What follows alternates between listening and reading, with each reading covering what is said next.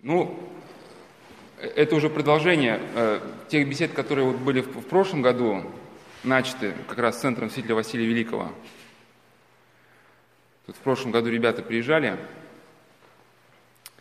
мы с ними несколько раз встречались, если быть точным, семь раз. А потом эту, эту же тему продолжали с паломниками развивать. Вот такой получился цикл лекций, назывался «Зазеркалье». Вот он есть у нас на, на сайте. А, когда я начал готовить эти беседы, а, передо мной вначале задача стояла такая более-менее понятная. Ну, найти какие-то аргументы, понятные современному молодому человеку, а, значит, э, почему употребление наркотиков – это не вариант. Ну, те беседы, которые обычно, о, те, те аргументы, которые мы слышим там из передач, всяких там фильмов, разговоров взрослых, все это, как правило, все это идет мимо. Потому что, ну, аргументы понятны, там, сынок, у тебя там, ты не сможешь учиться, у тебя там печень отвалится, еще что-нибудь. Ну, 90% значит, людей, употребляющих алкоголь, и 100% наркоманов, они ощущают э, потерю смысла жизни. То есть на вопрос, все ли им видится в жизни бессмысленно, многие из них отвечают «да». Ну, поэтому для такого человека слова о том, что у него там, через 20 лет что-то случится с печенью, да, это как это равносильно того, как, как человек, который идет на войну, чтобы просто в пулю в грудь получить и умереть, ну, потому что он иначе себя никак не видит. Ему тоже мало тронут слова об опасностях войны. Ну и к тому же люди молодые, у них еще организм не разрушен, они в эту жизнь вступили с запасом крепости какой-то, свойственной юности, да, поэтому все разговоры о каких-то проблемах со здоровьем, мне кажется, что это вот просто какие-то запугивания. Ну, к тому же, когда начинают говорить про какие-то там ломки, ну, если какие-то такие препараты опиоидного ряда или еще что-нибудь, ну, ломки-то они не сразу наступают. Через какое-то время, и человек какое-то время употребляет, потом думает, что это, что это не про него. Все. А когда понимает, что про него, уже про проблему уже очень серьезно. А, ну я к чему, что когда я начал э, искать аргументы, какие все-таки человеку могут быть понятными, ну понял, что единственное, что может человека как-то заставить задуматься, это страх перед собственным безумием. И на самом деле вот э, в, это, в цикле бесед зеркалья я вот рассказывал, что как формируются вот эти два состояния, характерные не только для там, любого потребителя психоактивных веществ, ну, для, в принципе, людей, которые себя трезвыми считают. Потому что какой способ опьянения человек выбирает, либо там психотехники, либо ягические, либо эзотерические, либо наркотические, либо компьютерные, это уже, в принципе, не столь важно. Главное, что последствия, в принципе, они везде одинаковые. Это первое последствие, что когда человек начинает входить в какие-то страсти, это что разрушается картина мира. Человеку кажется, что он живет в уродливом мире, ну, а кругом его окружает ну, просто уроды. Ну, вот человек вот так ощущает.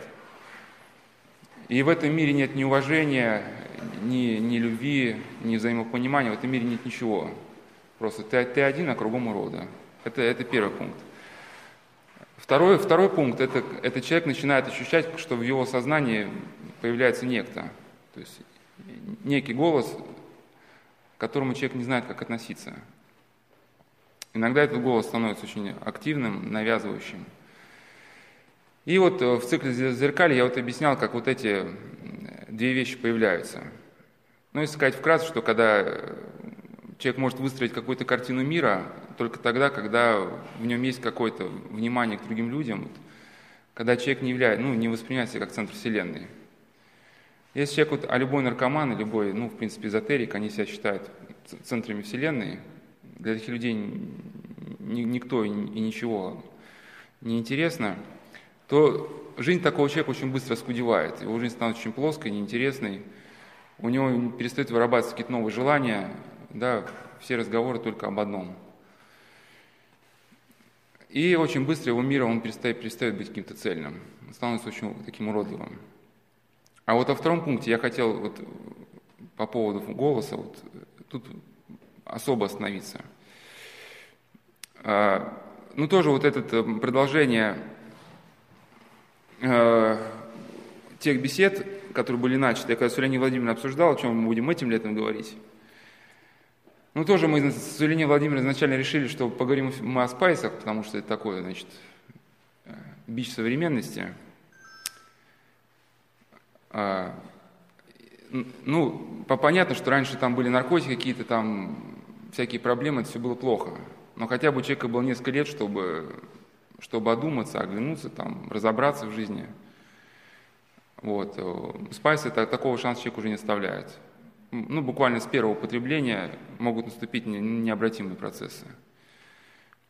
А, ну, о некоторых из них мы поговорим, но надо сейчас понять, что мы сейчас не сколько о спайсах говорить, сколько сейчас проблем оказалась шире. Что когда я начал разбирать тему спайсов, а, оказывается, выяснилось, что в мире запущен большое число процессов, и, и спайсы – это только один из маленьких пунктов. Один из маленьких пунктов, в котором весь процесс можно условно охарактеризовать как это захват человеческой личности. Сейчас вообще вопрос стоит не в том, чтобы там употреблять человеку спайс или не употреблять, заниматься ему медитацией, не заниматься. Это вопрос более глубокий вообще. Оставаться человеку сейчас человеком или, или уже не быть человеком. Ну, советское государство его сейчас много ругает, но, по крайней мере, в советском обществе у человека был шанс где-то отсидеться. Ну, найти там непыльную работу, тебе предприятие обеспечивало поездки там на море. А, ну и, конечно, был у нас период атеистической пропаганды, там выносили мозг капитально, это все было. Но, ну, например, был потом Брежневский период, там, правда, как бы люди задыхались с какой-то бездуховностью, но особо, особо на мозг уже как бы не давили. То есть у человека была возможность просто тихо, мирно, вот если у него есть какое-то мировоззрение, да, в этом мировоззрении жить, воспитывать своих детей, вот как он считает там правильно, да. Сейчас практически такой возможности человека нету. Сейчас внешняя среда настолько агрессивна, э, если раньше еще что-то делалось, в принципе, для людей, там какие-то образовательные программы, еще что-то, ну, конечно, сейчас нельзя отрицать, что, что говорить, что все сейчас там направлено против людей. Много есть и хорошего, но, но в целом огром, огромная машина ну, вот, внешнего мира, корпорации, индустрия, там, фармацевтические компании, э, наркотики, все вместе. Все вместе нацелено на захват человека. Да, под разными соусами предлагают разные идеи. В итоге все сводится к тому, чтобы содрать с человека ну, какие-то вот защитные механизмы, подчинить человека себе. А, если э, сейчас даже речь не идет о, о духовной жизни, просто сейчас речь идет о большем. Если, если человек не живет активной духовной жизнью, то внешняя агрессивная среда его просто сплющивает, как консервную банку, растаптывает, вытирает о нем ноги, да, и все, и выбрасывает на помойку. Э, и, и поэтому сейчас вот, э, разговоры там, что сынок у тебя там почка откажет, там, печень откажет, сейчас несколько не о том. Сейчас речь идет о том, что будет ли сынок вот в том смысле, в котором мы его знаем вот через три месяца. Потому что, вот, ну, спайс, как будем рассказывать, а, обладает такой особенностью, ну, не только спайс, психотехники, что вот есть, например, мальчик Константин, любит мамочку, там, такой вежливый, спокойный. И вдруг в этом Константине по временам начинают просматриваться черты матерого Костяна. Да, вот, значит, если закрыть глаза, то можно представить, что перед нами сидит такой, значит, матерый уркаган, в татуировках, там, с тремя ходками. Потом проходит месяц, снова перед нами мальчик, мальчик Костя. Да, на скрипке играет, маме цветочки дарит. И вот этот синдром альтернирующей личности, второй личности, которая появляется в сознании, вот мы и будем рассматривать. Ну, вступая в тему, я бы сказал, что значит, 20 век, ну, как некоторые исследователи называют, был век, ну, веком паранойи ну, огромное количество людей были охвачены паранойей. Там, мы должны там, создать там, это, там, починить это, должны разрушить старое, там, создать... Ну, то есть вот такие какие-то были одержимости идеями. 21 а век некоторые исследователи начинают называть веком шизофрении. То есть э, как, как таковых каких-то вот таких э, объемных идей, я сейчас не обсуждаю правильность этих идей, неправильно, да, ну, Конечно, то, что там Гитлер учредил, все это, конечно, было, все это, ну, все это было бесчеловечно, да, но, тем не менее, была какая-то такая оформленная концепция у него, да, значит, мы, значит, мы это самые лучшие, они там худшие, мы должны их подчинить. Ну, сейчас тоже есть там неоязычество, очень похоже на фашизм, но тем не менее, сейчас люди, они больше такие, они больше как бы размазанные. То есть у, у них как таковой как бы руководящей нет идеи, пусть даже и плохой. Они просто вот в этом болоте шизофрении, они как бы медленно растворяются. Вот. И об этой шизофрении можно сказать, что э, вот эти беседы, их можно и назвать как бы, да, вот беседами о шизофрении. Ну, в, в каком смысле шизофрения? Э, ну, термином шизофрения можно условно обозначить э, те процессы, о которых сейчас будем говорить. Ну, сразу скажу, что есть... Ну, сами психиатры, они путаются в различных симптомах, и в научном мире нет сформировавшегося понятия о том, что такое является, что такое является шизофренией. Ну, отчасти это, это, это понятно, почему этого понимания нет. Это еще писал об этом Виктор Франкл, австрийский психиатр, ну и не только Виктор Франкл, что ушло понятие о цельном человеке. То есть, когда материалистическая наука стала э, ну, как бы обращаться только, ну, в общем, в человеке, да, существует какая-то глубина. Не, не все в человеке понятно. Описать мы можем в человеке только вот маленькую талику. Ну, как мозг управляет организмом, это вообще тайна. Но на определенном этапе люди решили, что можно иметь дело только с тем, что можно описать. Ну, соответственно, взяли 1% от человека, это описали худо-бедно, про остальные 9, 99% просто забыли. Ну, а, конечно, если вы там, ну, допустим, забыли о каком-то своем органе, просто на него внимание обращаете, ну, не кормите свой желудок, он там урчит, а вы, вы считаете, что его, допустим, нету. Да? Ну и пытаетесь свое состояние описать ну, чем-то вам понятным. Ну, соответственно, к чему, что утратив э, цельное учение о человеке, как Виктор Франкл говорил, что сравнивал, значит, обозначил психотерапию как мировоззрение, что говорит, нет психотерапии без учения, без цельного учения о человеке, философии человека. Соответственно, раз учение о человеке ушло, то ушло и, и возможность понять, что такое шизофрения.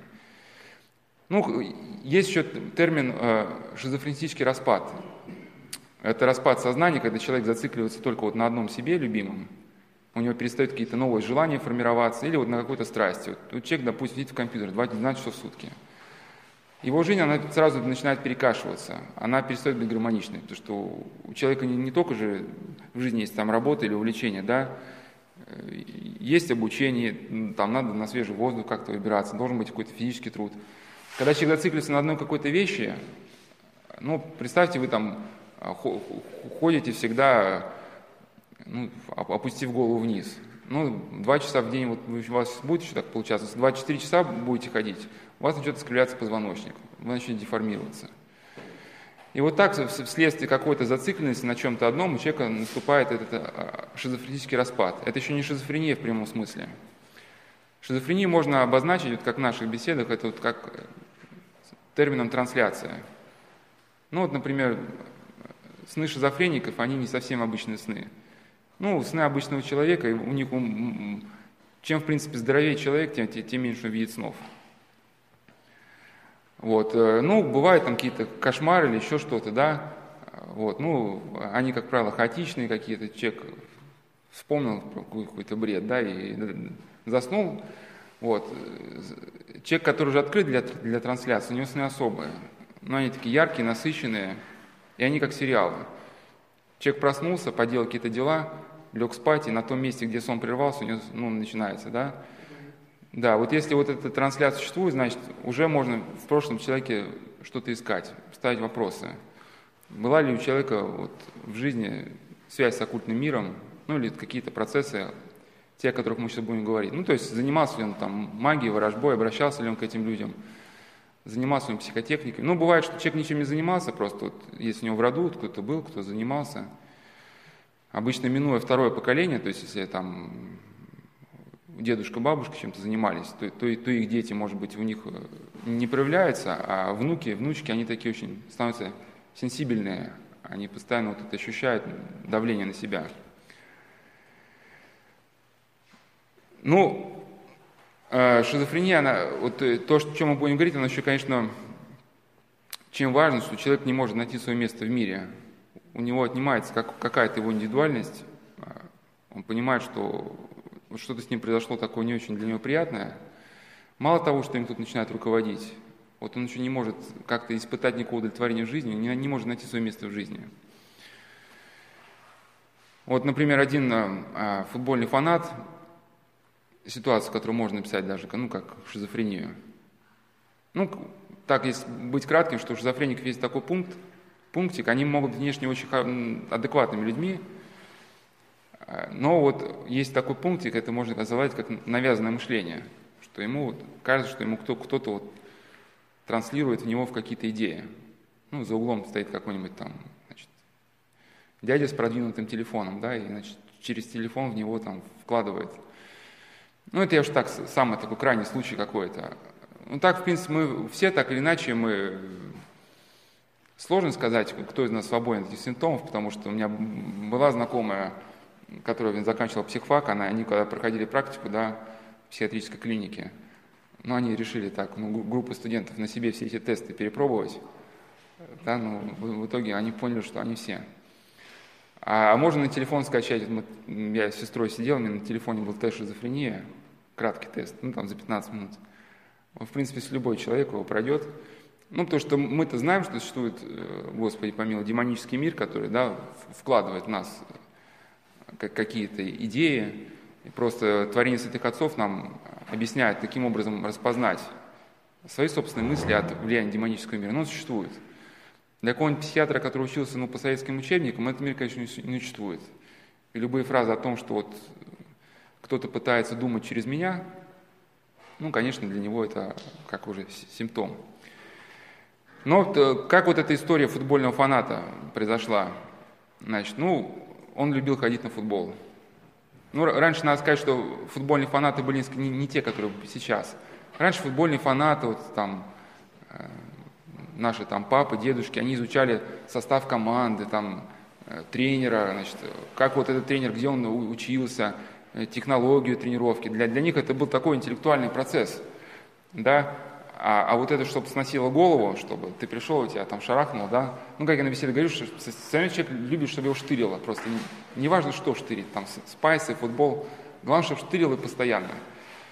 Ну, то есть э, современным людям им не нужно знать, кто там это был тренер, а, откуда, из какого города он приехал, да. Им главное, значит, вот купить билет в фанатский сектор, чтобы там можно было там, порать, покидать бутылками, ну, в идеале подраться еще после. Но вот этот человек, он ходил специально, чтобы вот э, таким образом, э, ну, чтобы ему сносило голову, он знал, он знал, зачем шел. Но потом он еще изменил жене несколько раз.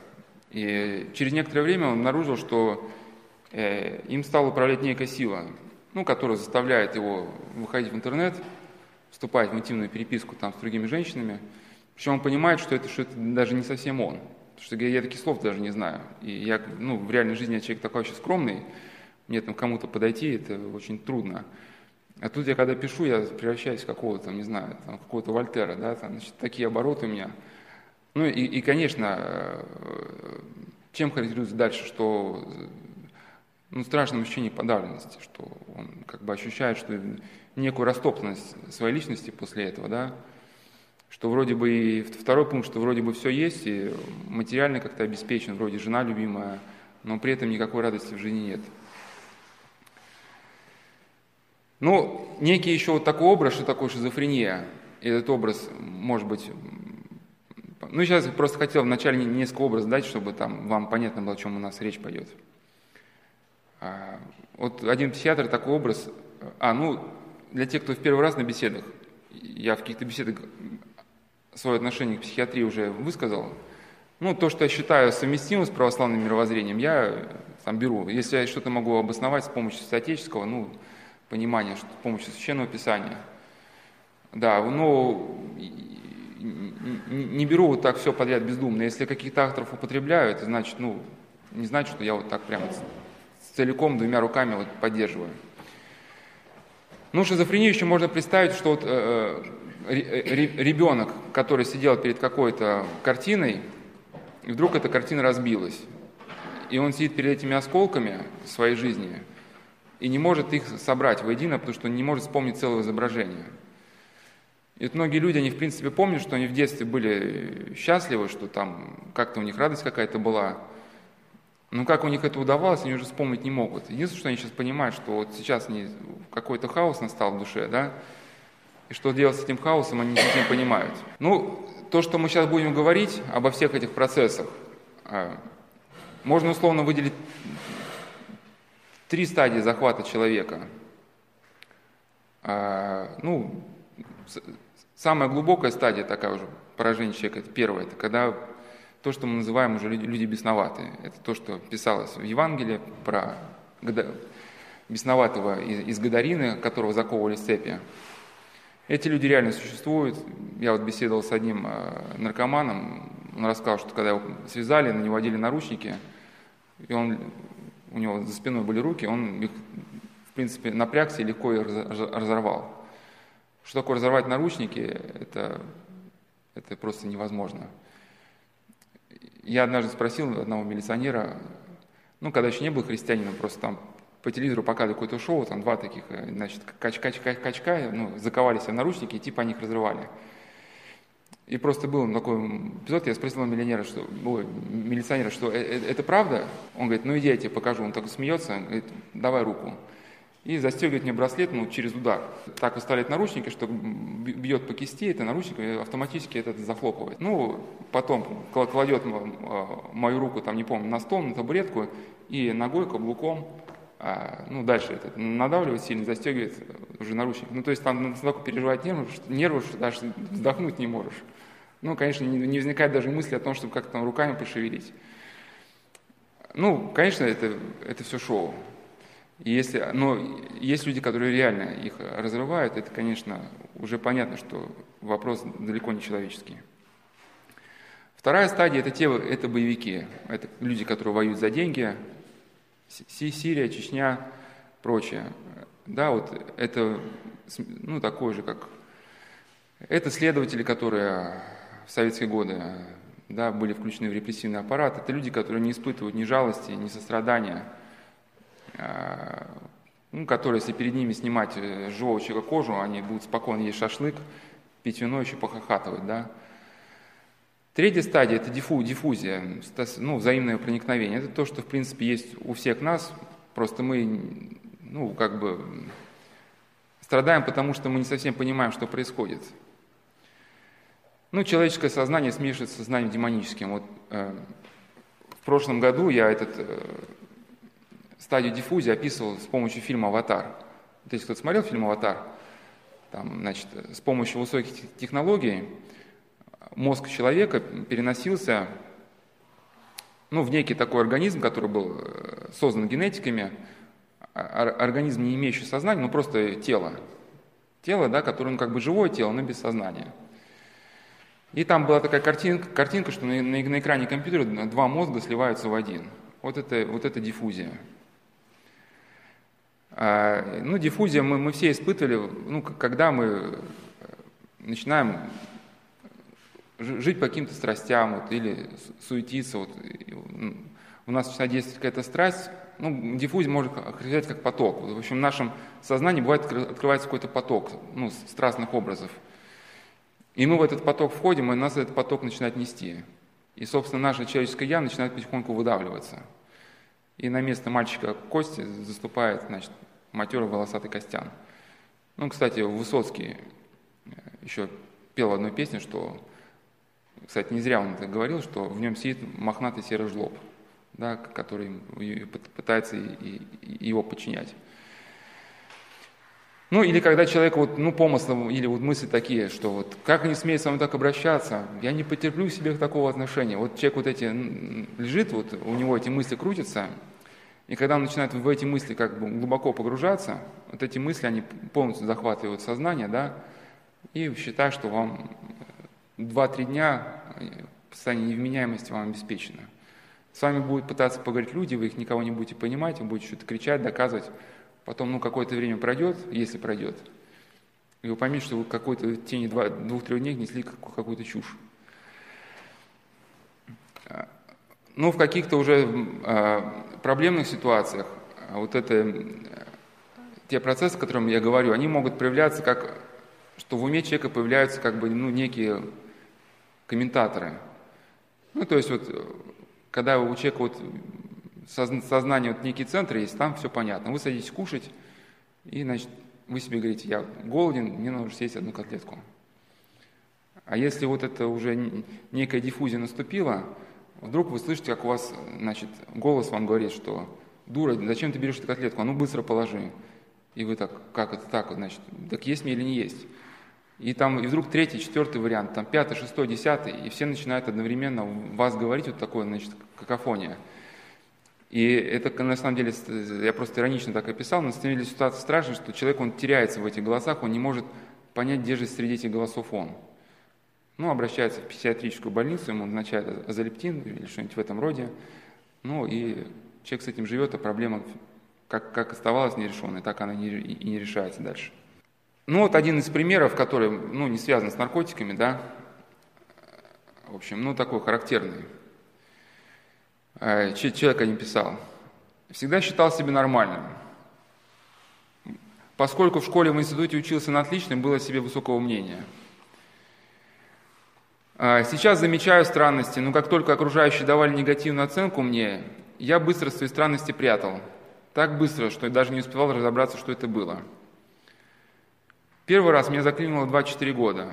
Я просто помешался. На работе был стресс, и я перестал реагировать на окружающее. Слег на полгода, когда поднялся, ощутил какую-то силу, а скорее всего дозволенность, мол, все могу. Начал прелюбодействовать. До этого ничего подобного себе не позволял. Второй раз, 27 лет, пошел на психологический тренинг. Ну, я, если сегодня уже не успеем про тренинги поговорить, но вот то, что эти тренинги вот, личностного роста, Life Spring, это прямой, конечно, путь в психиатрическую клинику. Я вот хотел об этом тоже поговорить. Э, тренинг я выдержал, он длился неделю, а потом попал прямо в психбольницу. Бежать было просто некуда, настолько было больно. Поднимался примерно года полтора. Ну, защитился, где он там учился, значит. Прелюбодействовал по-прежнему. Прошел психологический тест шизофрения. Сейчас состояние плачевное, не вдаваясь в подробности, и физическое, и духовное. Стал, а, ну, плачевное и физическое, и духовное. Стал плохо соображать. Появилось присутствие второго сознания. Оно заставляет меня делать неадекватные поступки. Боюсь выходить на улицу, потому что люди от меня шарахаются. А, шизофрения, как я теперь понимаю, это одержимость злом. Раньше ну как бы не замечалось, ну мол, все нормально, все так живут. А сейчас я вижу, что он активно действовал, действует через меня. Ну, что, что бы я здесь отметил? Ну вот, во-первых, вот этот пункт, когда человек, было некое нечувствие, что он работал, да, вот, вот, вот когда некая суета, когда человек перестает контролировать как-то э, свои эмоции, свои мысли, вот, особенно когда вы ну, бежите, когда нет возможности как-то у человека не, не, нет времени фильтровать ну тогда он начинает принимать чужие мысли как свои собственные. Таким человеком легко управлять. Это, в принципе, смысл любой секты, да, не оставить человеку свободного времени. Ну вот некоторые секты, они вот действуют по такому принципу, что когда попадает туда новичок, там, он встает рано утром, и тут же завтрак. После завтрака тут же как, какая-то лекция. После этой лекции тут же какая-то прогулка с членом вот этой секты, который что-то объясняет. После этой прогулки еще что-то. И вот так 24 сутки человеку не дают даже 5 минут побыть наедине с самим собой. Потому что если ему хотя бы было 15 минут в сутки, он бы разобрался, что он попал куда-то не туда. Ну и, как правило, вот такие сейчас люди, они так, в принципе, и начинаются, вот все их проблемы, что, ну, либо, либо вот в таком ключе, либо он принимает какую-то разрушительную мысль, когда гонится, ну вот вы сами по себе вот просто посмотрите, вот если у вас будет период загона, когда ну, вы двигаетесь быстро, там, быстро работать, это еще одно. А когда вы просто начинаете бегать. И вот когда, значит, э, ну, когда вы двигаетесь не так быстро, вот у вас, вспомнили вы какого-то человека, которого, ну, который вас обидел, у вас вспыхивает гнев, но вы еще имеете возможность как-то этот гнев преодолеть. А когда вы бежите, вы это уже не обращаете внимания, у вас уже сердце вспыхивает уже, ну, да, вот это, ненавистью. И когда вы возвращаетесь домой, если вот так вы побегали целый день, ну, в полностью разобранном состоянии. Ну, те люди, которые в это состояние втянулись, они, у них проблем нет, они там выпили стакан водки, покурили марихуаны и легли спать. Те люди, которые пытаются еще как-то, ну, как-то свою личность сохранять, они ощущают, конечно, что, что их вот разорвало на куски, надо всяко собрать. Ну, другие люди по-другому как-то заболевают. Вот.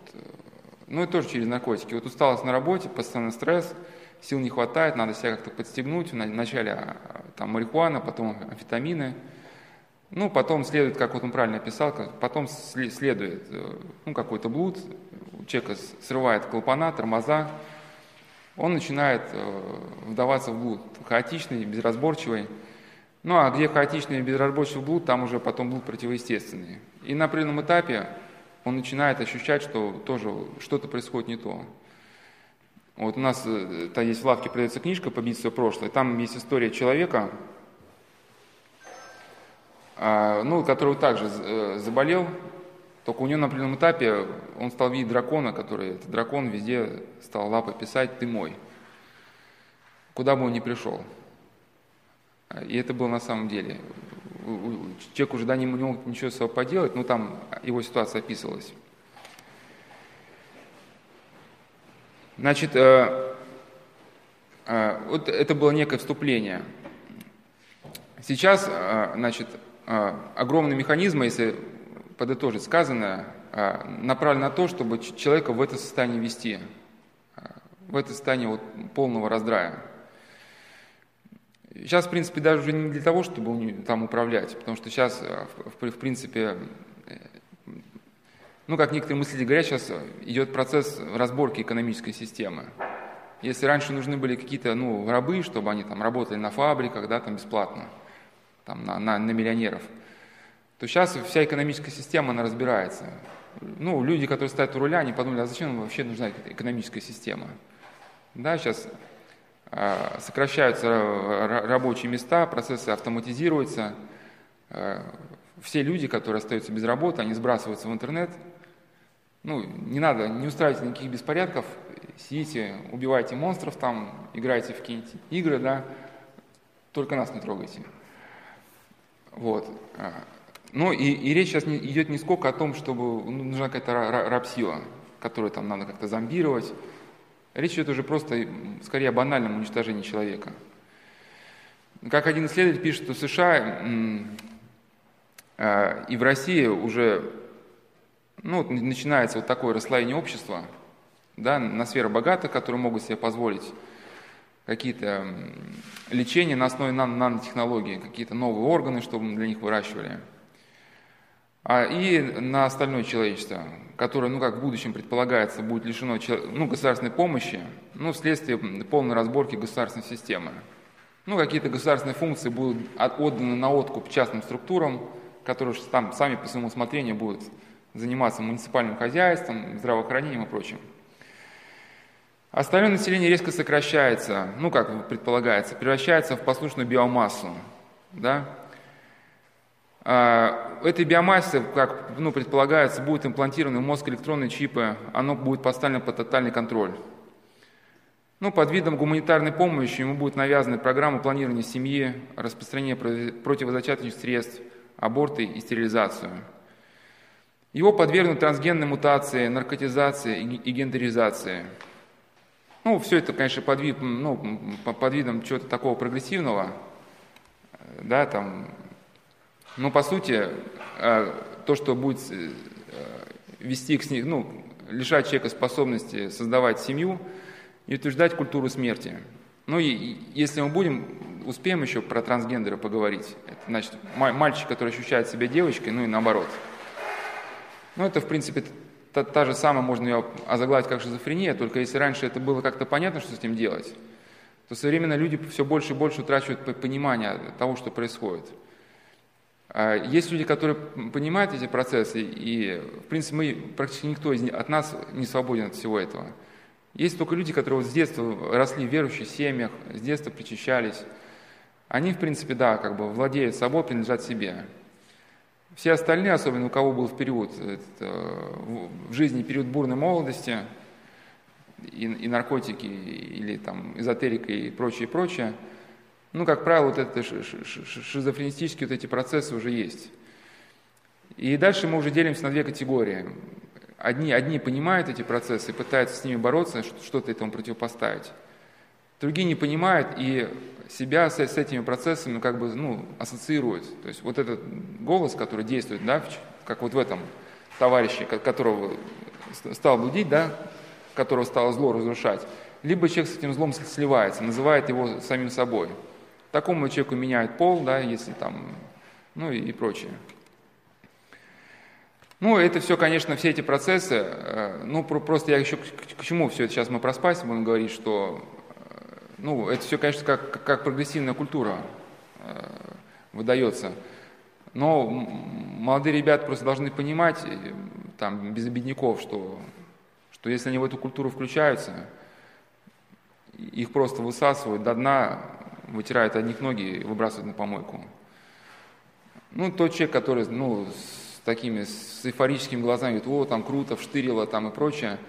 Ну, просто за свою короткую жизнь, за, за свои там несчастные два месяца наркотизации, сейчас, в принципе, э, количество, если раньше там человек, который употреблял, ну, такие классические наркотики, там, героин или там, там э, значит, опия, он мог лет пять пожить. Ну, сейчас, в принципе, бывает, люди сгорают с но есть как-то долгожители какие-то, но может, это Господь их блюдет для покаяния, чтобы в итоге не погнуть, да? Но так обычно человек может в течение месяца, месяца разрушиться. Он, значит, ну для него это, конечно, эйфория, ему это круто все, но если смотреть на ситуацию трезво, он за эти два месяца приносит наркомафии ну, какой-то доход, может быть, даже где-то эти ну, сметы прописаны, да, что вот наркомафия, мы приходим в такой-то город, в таком-то городе, значит, 5 миллионов жителей, а, значит, а, прослойкам подростков там, с 18, там, 16 до 18 это столько-то тысяч человек. Ну, с помощью определенных технологий мы 20% всей этой массы вовлекаем в наркотизацию. Ежегодно мы с этой массой имеем такой-то доход, да, ну, она там погибает, на следующее место приходит э, следующая волна. Да, ну поэтому здесь очень, все очень сурово. И по сути сегодня с пальцем наркоманом в принципе идти некуда. Ну потому что если раньше классические наркотики, все-таки человек разрушался, но какая-то доля сознания сохранялась. Героин и наркоман мог еще хотя бы хоть как-то работать. Ну, при том, что он шел к смерти, но ему у него давалось там лет пять, ну там максимум 10, чтобы что-то осознать. Он, по крайней мере, мог, мог где-то ну, еще какую-то несложную, непыльную работенку выполнять. Через месяц употребления спайсов, вот у нас на сайте скоро будет выложен цикл лекций «Обращение к полноте». Ну, у человека стираются буквально за месяц все социальные связи, ну, то есть то, что называем культурным человеком. То есть все, что в человеке воспитывали родители в течение там 14-16 лет общества и образования, э, все это куда-то исчезает.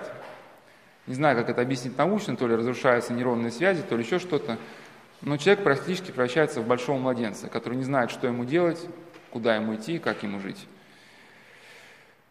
Ну, значит, как это все происходит? Ну, конечно, все происходит, все эти процессы под, под видом защищения э, прав.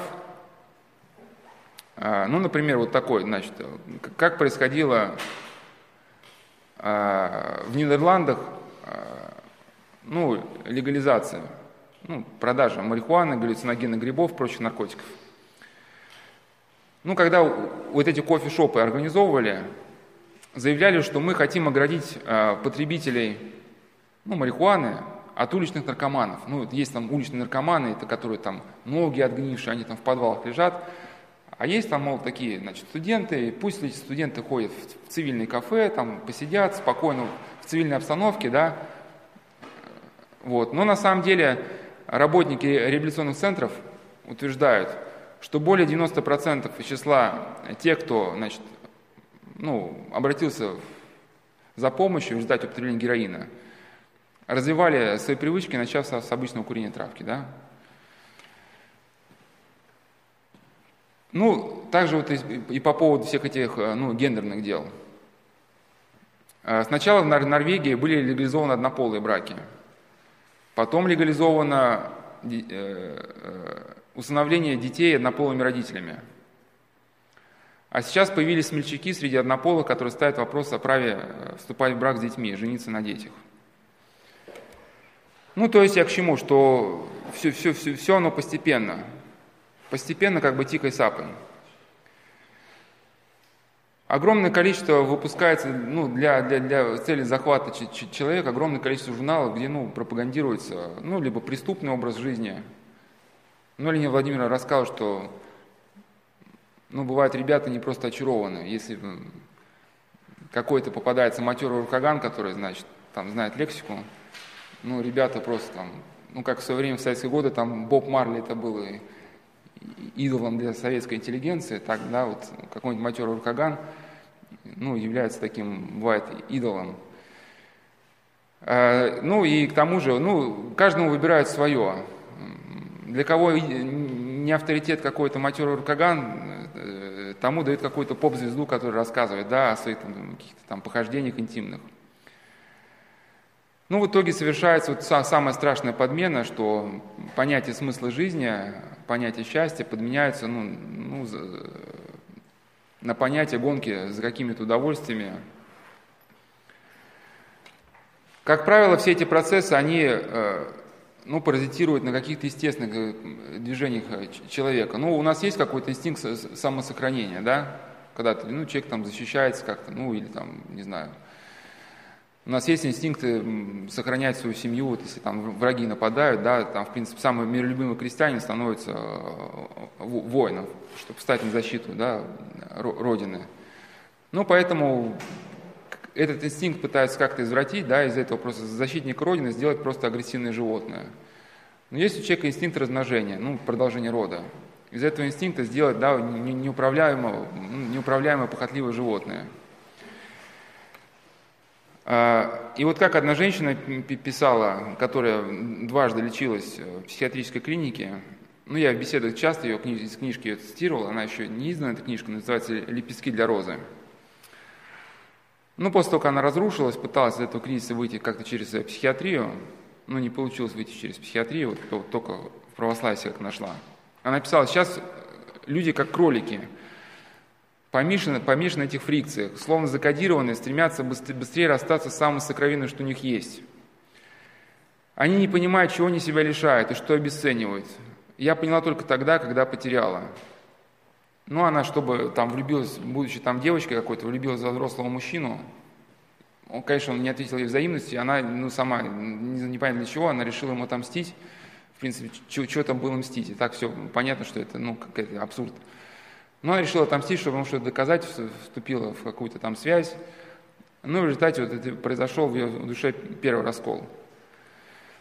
И так, в принципе, сейчас поступают многие. Нужно побыстрее приобрести опыт, побыстрее загрязниться и распаться на множество осколков. Если ты еще не сделал того и того, значит, у тебя какие-то проблемы. Значит, ты там никому не нужен, значит, ты боишься.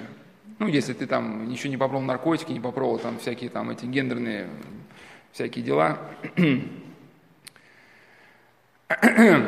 Почему я все э, об этом, об этом стал говорить? В принципе, захват личности, он, он строится ну, на, основании, нужно учесть несколько факторов. Один из факторов – это лишение, человека, э, заставить человека переступить через некую последнюю черту – это хорошо понимали в концентрационных лагерях ну, фашисты, допустим. Но это хорошо понимают боевики. Вот, да, конечно, мы не были на войне, мы только по фильмам знаем. Когда застав... говорят, хочешь остаться жив, в живых, убей своего, да, но все равно ему не поможет, не помочь. В принципе, это уже давно было все отработано в концентрационных лагерях. То есть фашисты ну, понимали, что человек, он остается человеком, способен сопротивляться системе, пока у него вот есть некая сокровенная глубина. Но если заставить человека вот перешагнуть через самого себя, ну как перешагнуть? Ну какой-нибудь эсэсовец берет заключенного, подводит его в траншеи и говорит, закапывает другого заключенного. Ну, говорит, я не буду. Тогда, значит, эсэсовец говорит заключенному, ложись в траншею сам. И говорит ему заключенному, говорит, закапывайте вы его. Ну, они быстренько раз-раз закапывают, и понятно, что тут лежит, да, он, он отказался закапывать, и эти же люди, они его закапывают. Потом эсэсовец, значит, говорит, откапывайте. Ну, теперь того откопали, но его когда откопали, он уже злой, да, он, у него уже ненависть. Он говорит, а теперь ты их закапывай. И вот, значит, он уже, будучи в злости, закопал этих двоих заключенных, ну, на них еще там землю уравняли, а потом один там под землей умер, другого в крематорий еще живого отправили. Ну, то есть один из принципов концентрационных лагерей – это заставить человека переступить через последнюю черту. За этой последней чертой как бы человеку очень трудно найти самоуважение. Сейчас очень распространенная методика. У нас на сайте вот цикл лекций есть «Обращение к полноте», там был раздел про самооценку. Сейчас все, все люди, в принципе, они депрессивные, ну, большинство из нас – и пытаются как-то с этим что-то сделать, там масса всяких тренингов, а, как стать счастливым, да. Ну и э, очень распространена эта, эта идея, нужно поднять человеку самооценку. Ну, я там подробно объяснял, сейчас просто совсем вкратце скажу, что, что такое самоуважение. Вот, например, э, Иоанна Крестьянкина спросили, вот как вы себя чувствуете? Ну, уже спросили, когда он был в старости. Он спросил, я себя чувствую очень хорошо. Оглядываясь на прошлую жизнь, я понимаю, что я никого не предал. А ситуации были тяжелые, как раз годы были э, репрессивные. Ну, его, как человека верующего, послали в лагеря, где его заставляли на кого-то ну, говорить, на кого-то написать донос. Ну, его пытали, били молотком по голове. А, но вот он через все это прошел, никого не предал. И, конечно, сейчас, по прошествии времени, у него на душе такой глубокий мир – да, я говорю не, не о патологическом вот этом самоуважении, когда человек там, значит, стоит перед зеркалом, там, я моряк, там, довольный сам собой, да, вот не об этом. Как живет современный человек, ну, девушка или молодой человек, да? Ну, как правило, это, это, это, это, это сразу блуд еще, причем, там, я не говорю там с 13 лет, может даже и, и раньше. Это наркотики, это постоянно вранье. Да, когда человек начинает врать, он, он быстро теряет самого себя, он перестает сам себе ориентироваться. И человек очень быстро, потеряв себя, приходит в состояние полной депрессии. Его сердце теряет способность радоваться, как-то эмоционально реагировать на происходящее. Это, это даже не то, что там это какой-то какой-то православный батюшка отец Прокопий об этом говорит, это социальная психология. Вот Наталья Маркова, которая ну, подробно описывала технологию захвата личности, ну, наркомафии, вот она раз говорила, что почему наркомафия проплачивает э, журналы, где вот, ну, пропагандируются вот какие-то формы разврата. Потому что это очень быстро приводит человека к депрессии. Какая-нибудь ну, там молодая маленькая школьница, которая, значит, мечтает там о свободе, да, от родителей, а, а, она кажется, что вот сейчас она ночью скажет, что пойдет подружке готовиться к экзамену, сама там сбежит куда-то в ночной клуб, и там где-то быстро с кем-то там, значит, вступит в какие-то отношения, она получит какой-то фейерверк счастья. Ну, никакого фейерверка счастья не происходит, да, что все, что, с чем она сталкивается, просто как какая-то глухая, тупая душевная боль, а может даже острая. Наталья Маркова пишет, что это происходит по закону социальной психологии. А дальше такой человек становится уже клиентом ну, наркомафии, потому что куда идти с этим всем он не знает.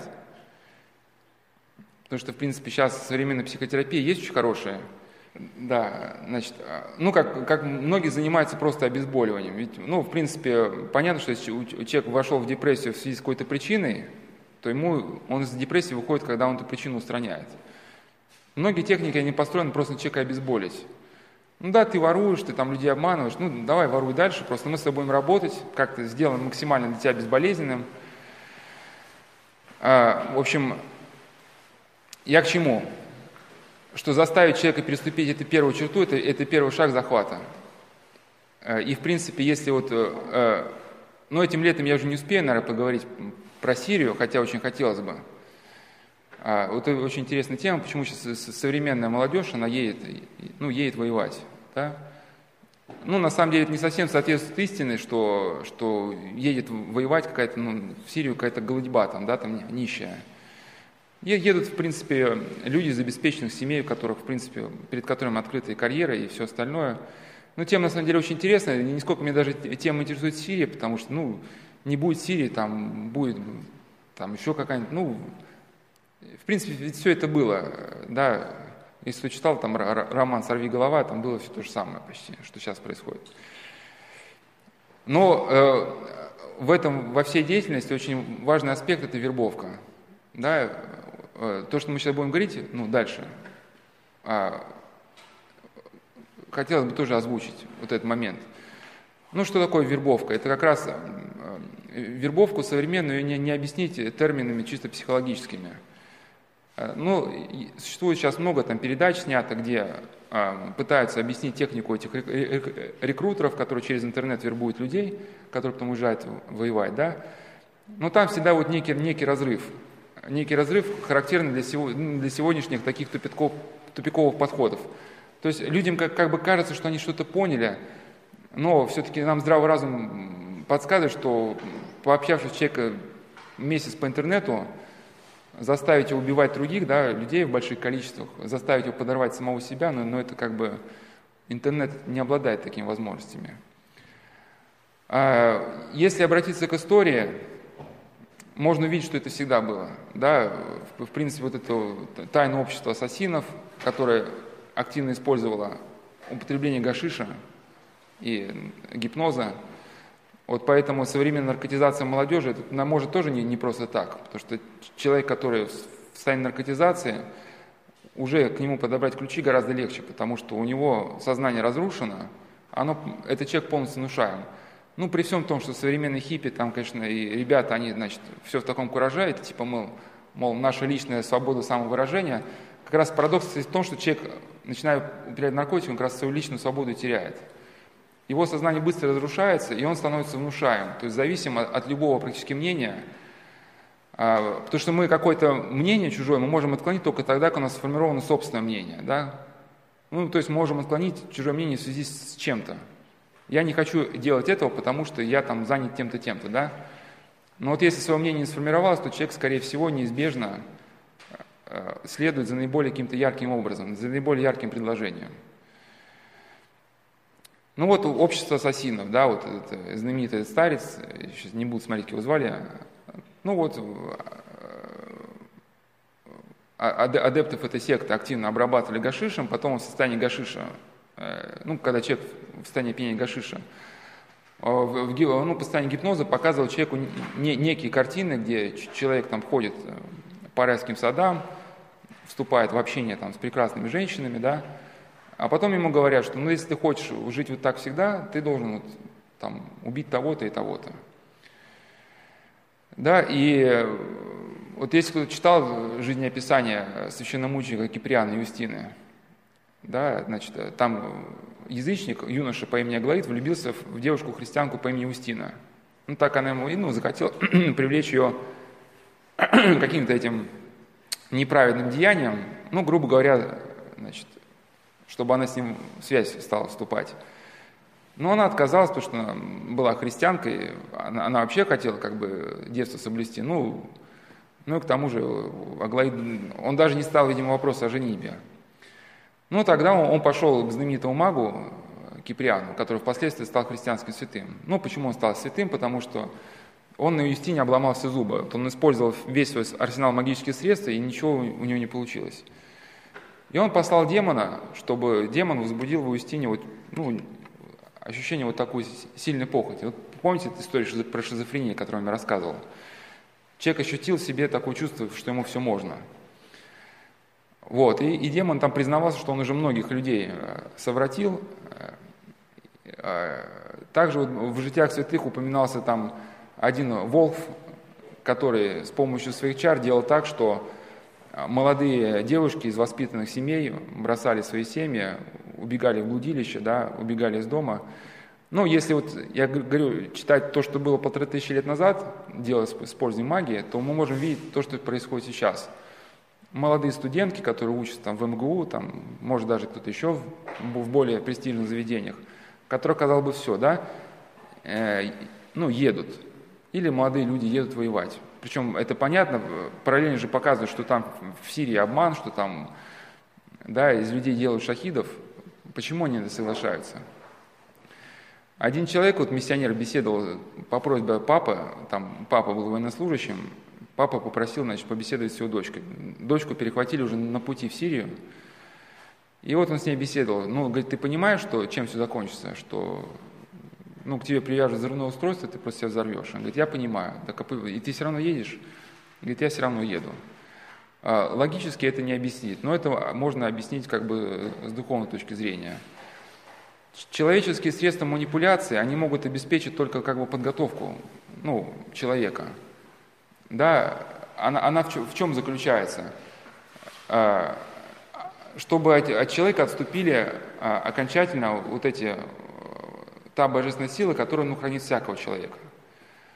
Православный христианин, который исповедуется и причащается, он может в полноте как бы приобщаться вот к божественной благодати в таинствах, да, но в принципе Господь хранит всякого человека. Ну, этот человек не испытывает полноты богообщения, но Господь все равно хранит это все творение, потому что если Господь перестал бы хранить, мы бы, мы бы погибли. С нами, кто читал Евангелие, там был Гадаринский бесноватый, и демоны, которые вышли из этого бесноватого, вошли в свиней, и все стадо этих свиней бросилось в море. Да? Человечество бы вот закончило свою жизнь буквально вот так. Значит, чтобы человека обнажить для воздействия, современные спецслужбы, в том числе, да, они, они пользуются э, оккультными методами воздействия на сознание. Не все, не все, правда, люди, кто пользуется этим методом, они понимают, с чем они имеют дело. Сейчас очень появилось огромное количество всяких псевдонаучных теорий, где, где всякие вот эти оккультные вещи называются какими-то такими псевдонаучными терминами. Людям кажется, что они имеют дело с каким-то энергоинформационным потоком, да, которым можно управлять. На самом деле, Господи помилуй, дело не в энергоинформационном потоке, а дело в живых личностях. А почему они на все это идут? Потому что им выгодно вот это, как я говорил во многих беседах, дестабилизация, как вот э, всего, что происходит в мире, так и в жизни отдельного человека в частности. Ну, то есть древний принцип «разделяя властвуй». Да, они помогают спецслужбам одной страны, помогают спецслужбам другой страны, и пусть они воюют, убивают друг друга, да, пусть эта взаимная ненависть нарастает, ну, а в итоге, видимо, апофеозом всего станет война всех против всех.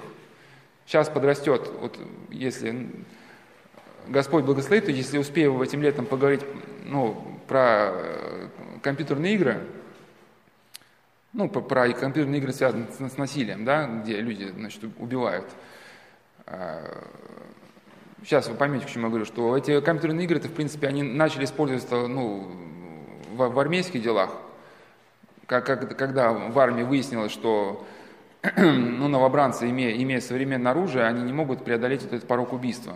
То есть ему сложно убить противника, ну, живого человека. Ну, мы разрабатывались раз, различные методики, как этот порог преодолеть. Один из методиков это было компьютерные игры. Ну, человек, который поиграет да, в какую-нибудь стрелялку, там, ему же нажать на курок в боевой установке будет гораздо проще. И человек, который, это на самом деле гипотеза катарсиса, что человек, убивая в виртуальном мире, освобождает своей агрессии, становится белым и пушистым, она не подтверждается жизнью.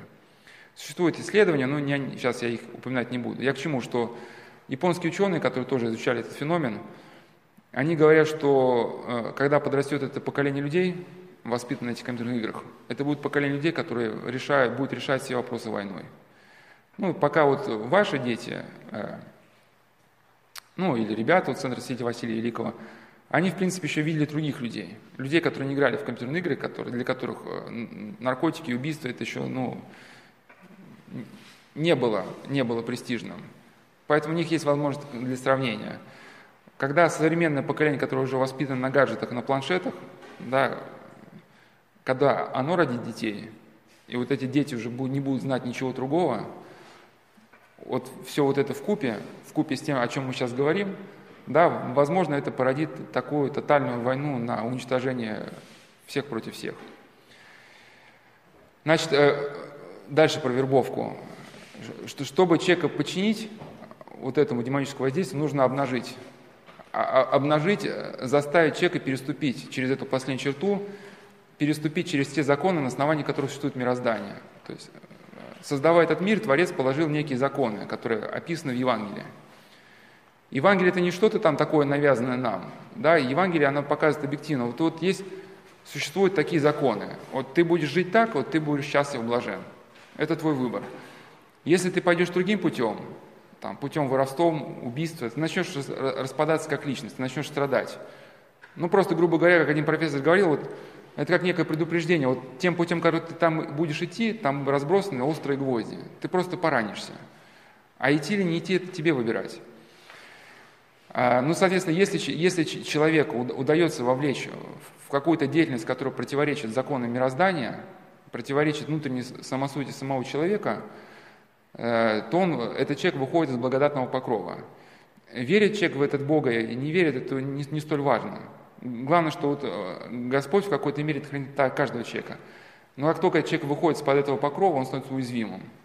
И в принципе, да, там был такой роман «Сицилийский специалист», э, ну, кстати, может, для, ребят он может, может тоже, э, ну, может, какая-то там идея будет покажет здраво. Там, там просто роман про, про сицилийского мафиози, который был, ну, таким умным, таким расчетливым, который совершает там такие очень, очень продуманные убийства, а в конце романа выясняется, что он был лишь пешкой, марионеткой в чужих руках. За его спиной стоял кто-то еще, еще больше, да, еще умнее. Но там была такая одна идея, что этому сицилийскому специалисту поручили уничтожить там одного крупного человека. Ну, у этого человека была очень продуманная охрана, и человека нужно как-то вырвать. Ну, он специально узнает предпочтение человека, как, каких женщин он там любит, какого типажа, находит женщину такого типажа, подстраивает, что она знакомится с этим человеком, да, у них как бы какой-то роман закручивается – ну, они, она его выводит в нужное место, подальше от охраны, а там уже ждет снайпер, да, который... Или вот такая ситуация, на самом деле она реально произошла вот в одном городе, не буду говорить в каком.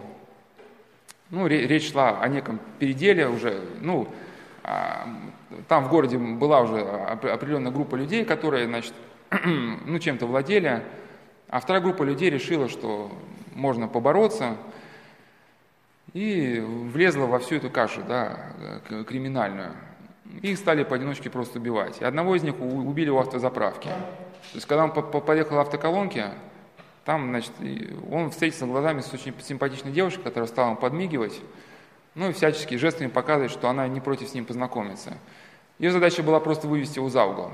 Там за, угол, за углом ждал уже киллер. И, ну, потому что не будет же человек убивать посреди автозаправки, да, кругом же люди. Но вот он за угол вышел, его там и убили за углом. И, и по этому же принципу строится вербовка.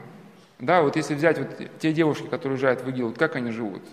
Ну, как правило, это студентки, это богема. Да, значит, в богеме блуд не считается чем-то таким, ну, это считается нормой. Сегодня с одним, завтра с другим.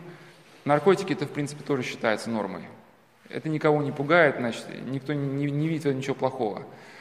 Знаете, человек, который так живет, он уже лишен какой-то э, защиты. Он обнажен э, от этого благодатного покрова. Когда такой человек э, путешествует по интернету, если он видит какой-то кадр, ну, заложенный людьми, которые владеют этими, да, технологиями, ну, они их называют энергоинформационным потоком, на самом деле, да, оккультными методиками воздействия на сознание. То если у какого-то простого человека этот образ не вызовет никакого интереса, вы просто эту картинку мимо пройдете, все, да, а, то у, человека открытого для воздействия, у него вот что-то сработает внутри. Что-то ёкнет. И помните, я вначале рассказывал про человека, который некая сила заставляла выходить в интернет, вступать в переписку да, с другими женщинами. Это, в принципе, человек, это уже, в принципе, вербовка, он просто не едет в Сирию, но это, в принципе, уже почти то, то самое есть. А, такой человек начинает вступать э, в переписку. А, если человек сразу в переписке узнает, что речь идет о каких-то пытках, там, да, о каком-то, ну, о какой-то изощренной жестокости и переписку не прекращает, то есть человек вначале ставит перед выбором, ему показывают, ну, часть правды, да, ну, в каком смысле? Что есть, ну, бывают люди, которые, они там, да, блуд, у них наркотики, они много чего плохого в жизни сделали, но все равно у них есть что-то, за что Господь их хранит. Я в одном беседе рассказал, что э, ну, я знаю просто людей, которые употребляли наркотики, у которых было все в жизни ужасно, но которые в итоге выжили. Ну и как можно предположить, потому что они никогда ну, все-таки окончательно сволочами не становились.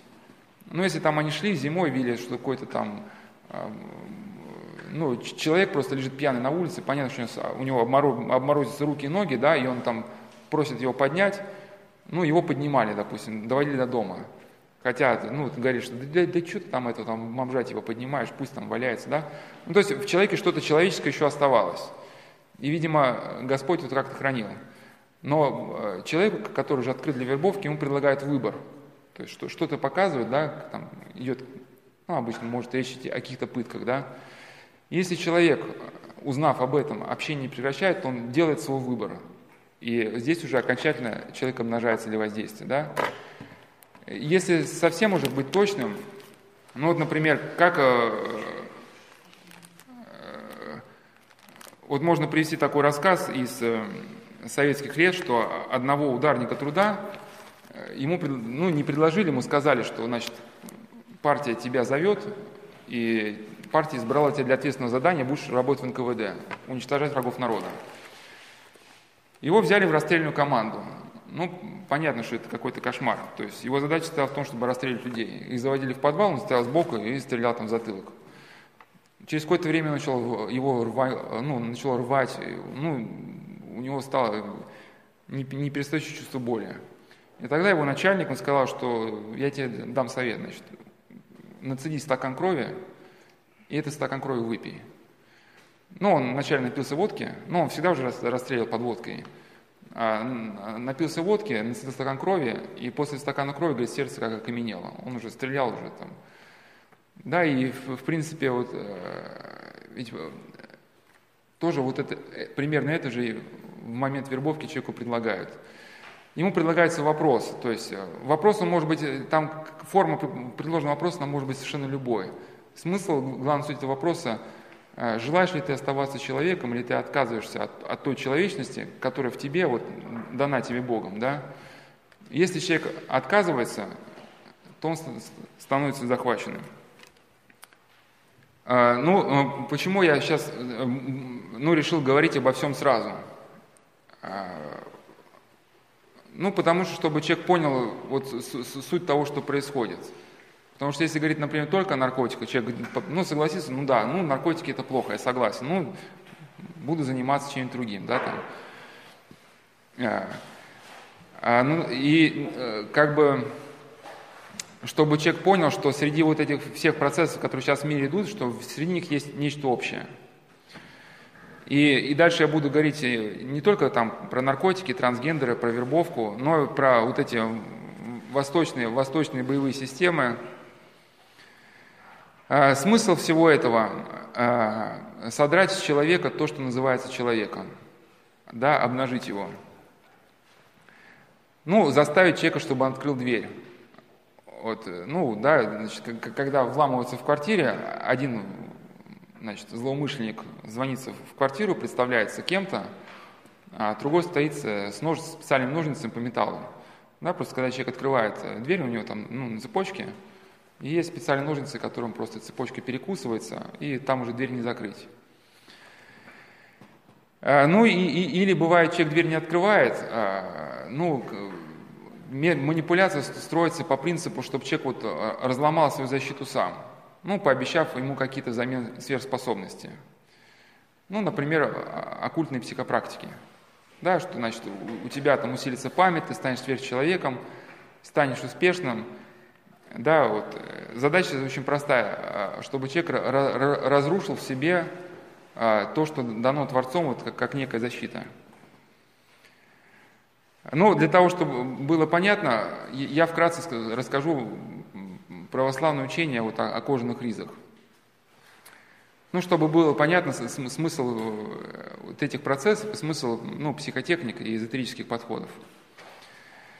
А когда, а, ну, э, это не, э, смысл этих явлений трудно понять без, ну, вне православного мировоззрения. Когда, значит, Адам жил в раю с Евой, они имели возможность э, видеть духовный мир. То есть Бог общался с ними лицом к лицу, они были способны видеть Бога. А после того, как они нарушили завет с Богом, они потеряли ну, в Библии сказано об этом кратко, что Бог им заповедовал не есть плодов с древа добра и зла. Они да, нарушили этот завет с Богом. Ну, надо понимать, что просто там сказано вкратце, на самом деле вещь-то была страшная, что мы, мы поверхностно воспринимаем, можем сказать, ну, что-то там, ну, съели яблочко какое-то и чуть теперь и выгнали. А, как один объяснял духовный автор, что древо познания добра и зла, что означало? Что, что есть некие духовные законы, которые установлены Творцом. Вот есть добро, и это добро, да? И есть зло, э, это зло. И, и, и, и человек, он как бы не может, черным называть белым и черное и белое черным, да? То есть, ну, грубо говоря, если вы пускаетесь в убийство, в блуд, там, в мошенничество, вы не сможете испытать ну, какой-то радости, которая свойственна только ну, делам добродетели, да? И что эта заповедь не, не есть древ с познанием добра и зла, означает то, что человек не покушайся на то, чтобы называть зло добром, да? А дьявол что сказал людям, что если вы вкусите с этих плодов, вы будете как боги.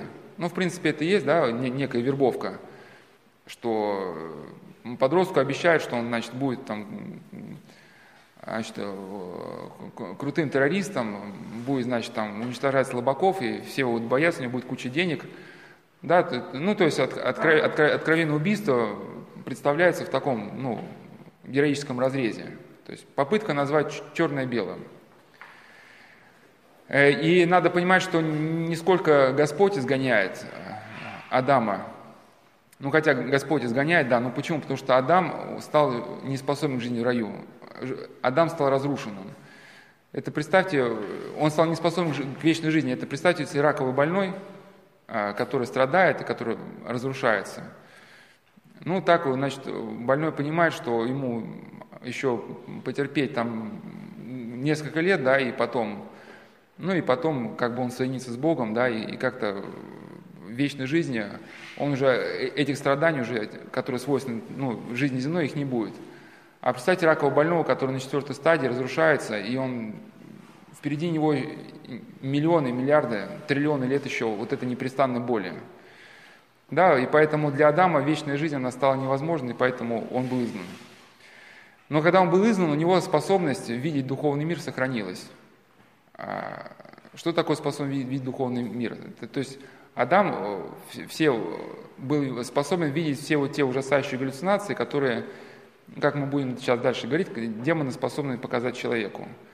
Вот люди, например, есть люди, которые, принимая ЛСД, ну, они входили в этот мир, да, через вот это а, наркотический транс. Ну, ну, многие люди из этого мира выходят – у них галлюцинации прекращаются. Но это очень страшно, но есть люди, которые в этом мире остаются. То есть, ну, по идее, физиологический эффект опьянения должен был закончиться, да, и вот эти ворота, связывающие человека с этим миром падших духов, они должны были закрыться. Но они не закрываются. И в психиатрических больницах есть люди, которые до сих пор, когда-то приняв ЛСД, видят устрашающие галлюцинации, от которых они не могут освободиться. Ну или, или если представить, что было бы с Адамом, если бы он видел 24 в сутки такие кадры. Ведь он, значит, попал на землю, э, где существовал дьявол, который ненавидел человека всем существом. А почему ненавидел? Потому что Богу он ничего сделать не может, а человек, как любимое творение Божие, да, он хотел уничтожить человека. Или вот такой пример. Ну вот, например, вот наркоман есть такой термин, ну, нахлобучка. Это когда один человек пытается всячески бросить употребление, садится в метро, ну, чтобы проехать там до школы или института три, три остановки. Ну, просто мне один наркоман рассказывал, что у него был такой жизненный кризис, связанный с этой поездкой в метро. То есть он сел в метро, а перед ним сидел просто нап напрочь убитый человек, там, ну, настолько убитый, что там ну, дальше некуда. Ну и сам вид вот этого убитого человека, ну, в наркотическом смысле, да, вот, э, ну, он так подействовал, что человек, выйдя из метро, он уже не знал, куда себя девать. У него вот такое вот огромное, сильное желание, вот, ну, тяга. Ну, соответственно, вот можно представить, что было бы с Адамом, если бы он постоянно видел вот кругом вот эти картины, которые призывают к греху. Или вот даже такой бывает пример, рассказывал в прошлом году на беседах, что когда мы, не знаю, как у других, по крайней мере, когда я был в школе, там была такая шутка, что когда человек писал изложение или там сочинение, ну, надо писать без помарок, кто-то садился рядом и начинал какое-то говорить какое-то глупое, ну, глупое слово, например, картошка. И что интересно, там раз 10-20 это слово повторяется, и человек пишет в тетрадке это слово. Ну, там, там, и тогда Евгений Онегин пришел, пришел к Татьяне Лариной и пишет слово «картошка», да. Ну, и нам уже надо как-то там зачерикивать, тогда штрих-корректоров не было, надо было заново страницу переписывать, ну, ну какая-то такая шутка. Чтобы такой трагедии с Адамом не произошло, Господь обернул Адама, как говорил Игнатий Бринчинов, кожаными ризами. То есть состояние вот этой ну, телесности, тем, что мы называем э, ну, телом, а, оно, как считают некоторые духовные авторы, когда э, в царстве будущего века оно будет, э, тело человека, ну, наподобие того, как было у Спасителя по воскресению. То есть будет какая-то телесность, но она будет утонченная. Человек, как Господь, да, он вроде мог есть рыбу, но и проходить сквозь стены. Но вот эта телесность, она э, закрыла человека а, от мира духов. Мир духов, он смог воздействовать на человека только ну, посредством мыслей, внушений. С помощью психотехник э, человек вот эти кожные ризы, он разламывает, э, да, и, и с помощью наркотических препаратов. Каким образом разламываются? Разламываются в основном двумя путями, но есть третий, Третий – это как средний вариант. Первый путь его можно условно озаглавить как торможение коры головного мозга. То есть э, наше мышление, оно защищает нас от манипуляции. То есть когда вам э, приходит на, на ум, ну вот я, я часто привожу просто в пример одного человека, там, ну, э, может слишком часто, но просто классический пример. Вот был такой человек, он, он был человек очень хороший, но он был очень ну, взрывным, горячая кровь, и однажды э, сосед ему настолько не понравился, что он на полном серьезе взял карандаш, у него возникло огромное желание воткнуть в горло там, соседу. Причем кто, кто присутствовал, там еще присутствовал рядом один человек, который очень хорошо владел рукопашным боем, и у него были какие-то навыки, что он этот, этот жест, как бы, э, он как бы карандаш взял незаметно, но тот сосед, как бы он понял, что, что это за жест. И там эта речь на втором этаже происходила, он говорит, как он рассказал, я решил просто прыгать с второго этажа. Ну, ноги переломаю, зато жив останусь. И главное, тот, кто взял карандаш, и он понял, что тот понял. Но было какое-то мгновение, что он, значит, решил этот карандаш в горло не втыкать. Ну, у него, видимо, какие-то сработали контраргументы. Вот сработало, ну, на, навыки мышления, да, вот человек просто задумался, вот я сейчас там, ну, воткну карандаш, и что дальше там, ну, может быть, тюрьма, или все-таки я, если я христианин, да, как потом не каяться в этом, да? То есть э, у человека какой-то процесс мышления. Если мышление отключить, да, в принципе, цыганская техника гипноза, она, она, она, она и, и сводится, я там, ну, объяснял вот в прошлом году, а, отключить мышление. Тогда в человека можно внедрить какую-то идею, которую он воспримет как свою собственную. Да, вот, а, но они там, сейчас не буду объяснять, они отключают это мышление. Значит, э, что такое торможение коры головного мозга? Торможение коры головного мозга вызывается через употребление наркотиков. Да? И почему спайсы они наиболее страшны, что, что если там э, классические наркотики, они притормаживают кору головного мозга, то спайсы, они складываются такое впечатление, они вообще блокируют. Когда, ну это в принципе, да, вот это, это принцип всяких этих программирования, да, э, технологий программирования – ну, то есть э, на время от, отвлечь внимание человека, и туда, когда внимание человека отвлечется, внедрить в него какую-то идею. Ну, это вы все прекрасно понимаете, о чем идет речь, если вспомните, как вы говорите по телефону. Вот, например, вот здесь какая-то экзема, которая очень сильно чешется. Но пока вы ну, в здравом понимании, вы, вы можете спокойно ее не чесать. Ну, ну, вам легко это удается.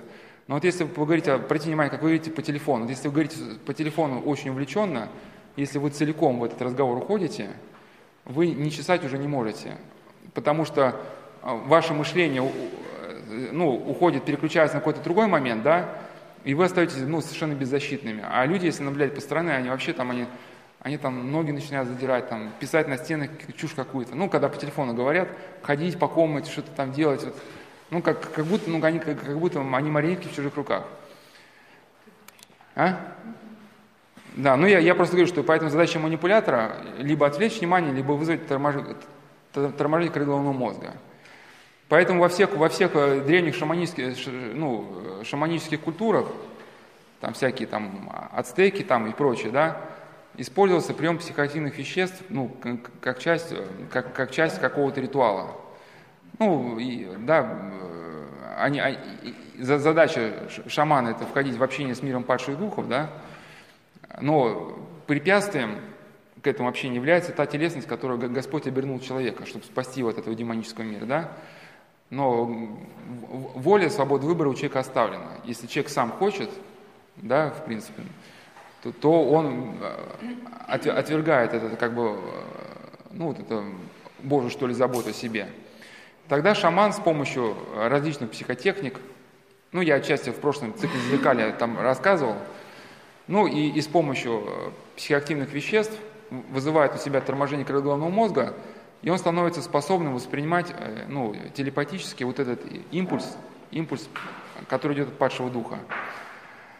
А второй пункт э, – э, это экстаз. Если вдуматься, что современные экстатические техники, то есть древние экстатические техники, которые использовались на мистериях, ну, там, в принципе, смысл тот же самый, что я вам про телефон говорил, это вот скорее не ближе не к торможению к мозга, ближе к экстазу. То есть во время сильного экстаза, во время сильной эйфории, ну, в принципе, там была целая система, да, разработана, она как, ну, даже не то, что какое-то там театральное представление, ну, человек включался в какое-то действие, и на, на пике происходил какой-то экстатический у него такой всплеск, да. Во время экстаза человек в любом смысле слова теряет себя. И вот этот момент, когда с чайника под воздействием пара срывается крышка, да, вот этот момент является моментом подключения. Да, вот, в принципе, я могу даже прокомментировать, это не помню, как фильм называется, Шоном Коннери, там, значит, они там, идея, что они грабят какой-то, то ли Всемирный банк, то ли еще что-то там, ну, какие-то суммы там фантастические, там, 13 миллиардов долларов они украли. Но там идея какая, что там вот этот э, миллениум, то, что был проблема, что думали, что когда на компьютерах будет два нуля, 2000 год, будет глобальный сбой компьютерных систем, и всемирная банковская система, она решает а, на минуту от, отключить систему безопасности, чтобы проверить, будет сбой или нет. Ну, злоумышленники узнают, когда, когда будет это, проводиться эта проверка, и в момент, когда происходит, буквально вот это на минуту отключает систему безопасности, они внедряются в систему, да, и скачивают себе... Вот, в принципе, да, многого не надо, достаточно, достаточно одной минуты. Вот, экстаз. Это вот, в принципе, футбольные фанаты. Да? Это, это, это даже вот эти, эти, эти фильмы, которые мы очень любим смотреть. Ну, ну, есть люди, они как-то фильмы смотрят трезво. Есть люди, которые, которым очень хочется, чтобы их вели сознание, что он прямо там садится, чтобы режиссер прямо там тебя за сердце берет и там и от и до все полтора часа тобой руководит. Ну, человек, который привыкает к этому, он со временем обнаружит, что им начинает руководить тот другой. То есть в нем образуется патологический процесс, человек становится внушаемым. Уже любая идея, любая эмоция, даже страха, она начинает человеком вести, вот, вот точно так же. Там, например, одна женщина, которая любила так фильмы смотреть, она говорила, что вот муж с работы задерживается, ну, вроде стандартная ситуация. Она уже не, как не год, потому что ей там уже какой-то страх, что вот, вот это произойдет, вот это, он сейчас там с ним вот это будет. И она же все, и она же ничего не может с собой делать. Ее от эмоций к эмоции уже ведут. Ну, третий аспект, третий аспект, я его подробно объяснял это в прошлом году, это, это обнуление. В принципе, он объединяет себя вот эти два, то, что ты говорил. Что такое обнуление? Это когда человека, ну, если не удалось в какую-то наркотическую деятельность, ну, да, Э, вергнуть. И не удалось вергнуть его в экстатическую деятельность. Ну, есть люди, там, им не нравятся какие-то экстазы, сильные эмоции. Ну, есть компьютерщики, в крайнем случае, которые, да, они, может, не употребляют наркотики, потому что не позволяет воспитание, они знают, что это плохо. Но они такие, люди рациональные, трезвые, им прийти какие-то там экстазы, футбольные фанаты, да, они считают, что все это как бы там дурость какая-то. Но они очень любят компьютеры. И, ну, смысл идет не только компьютер, а любой деятельности, которая целиком приковывает внимание человека к себе. Может даже какие игрушки, какие-то игрушки. Смысл в чем? Что мы можем развиваться как люди в результате, когда есть какое-то социальное взаимодействие. То есть мы когда общаемся, вот, например, вы человеку высказываете ну, какую-то свою идею, он вас понимает и говорит, да, да, у меня в жизни было что-то такое подобное, да, и вы, слыша его ответ, вы понимаете, что, оказывается, та проблема, которая у вас была, она вот и у этого человека, оказывается, ваша проблема, она многограннее, да, у вас вырабатывается какое-то новое понятие. Люди, которые эгоисты, у них новых понятий не вырабатывается. Они сами все знают уже окончательно. Они, они как бы считаются системой последней инстанции. Но, соответственно, когда новые понятия перестают вырабатываться, наступает процесс э, регрессии. Это ну, такой закон, что ли. Те, те органы, которыми мы не пользуемся, они начинают атрофироваться. А начинается регрессия, шизофренический процесс уже имеющиеся понятия начинают распадаться. И, и у человека перестают вырабатываться какие-то новые желания. Человек перестает быть ну, гармоничной, развитой личностью. Соответственно, если новые понятия перестают вырабатываться, у человека разрушается вот та картина мира, которую он создал. Ну, которую не создал, она может быть, она существует объективно, просто которую мог, допустим, постичь. И главное, разрушается его мировоззрение. Та система понятий, с помощью которых он мог как-то манипуляции сопротивляться, да? Ну, грубо говоря, я хочу сейчас воткнуть карандаш кому-то в горло, но я не, не воткну по этой причине, по второй, по третьей, по четвертой. Если человек, то, э, только у него и, и, только компьютер или какое-нибудь другое увлечение, только бут или еще что-то, да, у него все это обнуляется. Вот, и не, возникает то явление, которое называется явлением компульсивности, когда человек, он, у него возникло какое-то желание, он ничего с этим желанием не может сделать. Ну, я приводил там в пример одного там американца, который, значит, ему надо по работе было ехать куда-то в другой штат, он ехал трое суток, пока не въехал в какой-то столб. Или если ему надо писать какую-то статью, он будет писать до тех пор, пока он не упадет на стол усталость, потому что он не может, не может остановиться. Ну и подобное, если, если вникнуть, э, как, когда начинаются проблемы, э, в принципе, где-то к, к экстазу можно приурочить, ну не приурочить, а отчасти можно сопоставить смерть близких. Да, вот, в принципе, катастрофы в жизни людей бывают связаны со смертью близких. Вот это, да, известный фильм а, «Остров», да, с Петром э, Мамоновым, где, да, если кто-то помнит, там вот эта девушка, которая была бесноватая, у нее умер муж на флоте. Ну, просто момент смерти близкого человека – это момент сильного потрясения, когда, э, ну, уныние, когда у человека возникает полная апатия. Он уже там не молится, никак этим мыслям злым не сопротивляется, он просто лежит на диван, ложится на диван, опускает руки и просто хочет умереть. Да, либо этот момент сознательного отвержения ну, Богом данного мира, то есть это проклятие в адрес Бога, да, не хочу тебя знать, зачем ты это сделал, ну и прочее. То есть так или иначе человек становится обнаженным для воздействия. А в нашем мозге, как говорил один э, нейрохирург, с которым я общался, существует некая уязвимость уязвимость, которой, которой можно подшиться, ну, манипулятору. И как глава нейрохирурга, что и задача э, церкви состоит в том, чтобы а, людей, наиболее подверженных вот этой манипуляции, каким-то образом защитить. Ну, э, там, сейчас э, у ребят спрошу, вот с чего мы начнем, со спайсов, или вот там было такое вещество, ДМТ называется, ДМТ, галлюциноген, ну просто там по, по поводу, если просто по поводу вербовки говорить, то по поводу DMT. Я просто хотел, ну, вкратце сказать, не сколько меня наркотики интересуют, сколько... Ну, давайте, значит, э,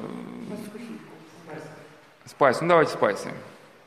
А про DMT потом. Просто вот э, э, то, что, то, что маджахеды просто говорят про, про гурий, что они же, никак, какой у них многие мотив, это, это воевать, чтобы заработать рай с гуриями. И как раз просто классический вариант, что проводились исследования, Э, люди, которые употребляют DMT, ну, DMT это химический препарат, его аналогом является айхуаска. Такое снадобье, которое эффект дольше. Одна из характеристик, что люди, которые употребляют эти вещества, они рассказывали, что а, они там, ну, как им казалось, видели другие планеты, как им казалось, других цивилизаций, где они вступали в интимные отношения с представителями этих да, цивилизаций. И вот как раз DMT, вот он, в, в принципе, то, что я говорил про захват человеческой личности, оно укладываться в эту схему. Ну, сейчас не буду подробно говорить, там просто один из людей, который употреблял DMT, он просто говорил, что когда в момент опьянения его сознание неслось навстречу этим вселенным каким-то, он увидел дверь, и, и эта дверь у него ассоциировалась с последним пределом его человеческой личности. То есть перед ним как бы поставлен был вопрос. Э, если ты переходишь через дверь, ты откажешься от себя как от человека. И он ну, через дверь прошел, и тогда вот все вот эти начались. Да, и в принципе вот эти, э, если взять даже на этих боевиков, это же даже, даже не классический ислам, а они в принципе, они, если вдуматься, они же и есть то же самое, что он говорит про ДМТ. Они противоставляют себя всем человеческим ну, нормам морали. Ну, тогда, значит, про, про, про, про спайсы. Ну, э, в качестве эпиграфа могу привести э, фразу из фильма «Легенда осени». Я тут не совсем по плану пошел, у меня там был план несколько вообще иной, но я просто, обычно, когда начинаешь беседу, понимаешь, что то, что план готовил, это, значит, не совсем это то. Ну, поэтому, может быть, где-то непоследовательно или о том, чем хотел сказать, не говорю. Ну, фильм «Легенда осени» с Брэдом Питом, значит, там А, в начале фильма так, такие слова. Некоторые люди очень ясно слышат свой внутренний голос и живут так, как он им подсказывает. Такие люди сходят с ума или становятся легендами. Ну, слово легендами это несколько такой, конечно, пафос, это как типа, ну, как криминальная романтика, что вот сейчас, в принципе, ну, я вот сколько людей спрашивал, ну, есть ли это криминальная романтика? Ну, все, с чем человеку предстоит столкнуться, это мат-перемат, это дикие игрища, от которых можно потерять здоровье, да. Ну, и вот, вот такого, как вот, вот в этой, кстати, книжке «Победить свое прошлое», там автобиография бывшего рецидивиста есть, он искал эту каторжанскую солидарность, но просто понял, что ее нету. Ну, можно, когда там была, там, вот, там, в царское время на Сахалине, там были братья-каторжане, которые, да, там, сейчас, в принципе, как везде, да, вот, товарно-денежные отношения. А, на беседах про депрессию, вот тут лето э, были буквально на неделе, на прошлой, но потом их выложил на сайт, там был раздел про горы. Я говорил, рассказал, почему в горах опасно. Ну, потому что горы создают такой некий мистический, у них такой антураж, что ли, орел. Когда человек попадает в горы, в это безмолвие, на глубине его личности начинает э, происходить какое-то шевеление. И это шевеление люди ошибочно воспринимают как, как часть своей личности, как некое то внутреннее, с которым нужно соединиться. Но это не часть личности. Да? И, и те люди, которые начинают следовать вот этому внутреннему импульсу, да, они скорее попадут в психиатрические больницы. Ну, как это связано со спайсами? А, ну, не, не, не указывая фамилии просто из новостей. Значит, ну вот один человек задушил собственную мать. Да, значит, он говорил, что, ну, в состоянии опьянения, что его мать ведьма, а когда зашли к нему домой, увидели, что мать там лежит убитая. А, значит, или вот такая ситуация. а, ну, одна, одна гражданка Узбекистана отрезала голову ребенку, э, ребенку, ну, сказала, что Аллах это, значит, повелел. Ну, по одной из, по одной из версий, по одной из версий, ну, сейчас точные слова не, не смогу признать, но еще по одной из версий она находилась в состоянии опьянения именно синтетическими препаратами. Вот, э, значит, э, э, то, то есть характерная черта, да, значит, синтетические препараты, а, а, жестокость отрезала голову, да, и был некий голос, который, который ей что-то повелел. А, ну, кстати, то, что сейчас боевики используют, ну, боевые метамфетамины, ну, это принципе, это, это, это, это факт, это об этом все говорят. Я только не помню, как он, то, то ли каптагон, кажется, называется. Но смысл все тот же. То, что мы говорили про шаманские культуры, это торможение коры головного мозга, да, в состоянии наркотического опьянения человек становится уязвимым для манипуляции. И я к чему? Что вот журналист Юрген Тоденхорф побывал в ИГИЛ, и что он пишет – их всех там словно замкнуло. Они там не слышат никого, кроме себя. Уничтожить пару тысяч человек или сто миллионов или полмиллиарда – это для них абсолютно нормально, ну, легитимно. И самое жуткое, что там каждый верит, верит что вершит доброе дело. А, а, а ну вот, это Виктор Иванов, глава ФСКН, ФСКН, который уже ну, сейчас ликвидировали. Но он делает предположение, что, на, на, на, что задержанная могла находиться под воздействием синтетического наркотика. Ну, и, и, э, просто если изучать новости, мне, честно говоря, в новостях попадалось мало каких-то адекватных точек зрения, почему под спайсами происходило то, что происходило. И э, пытаясь найти какие-то ответы, вот я и пришел к созданию бесед. Ну, для тех, кто не потребляет наркотики, я скажу, что просто, ну, мы о спасе поговорим, перейдем другие. Есть другие способы захвата личности, которые, может быть, и вас касаются. То есть а, это просто, когда преподобный Макарий видел дьявола, который шел искушать братьев, дьявол был со множеством сосудов, ну, бутылочек.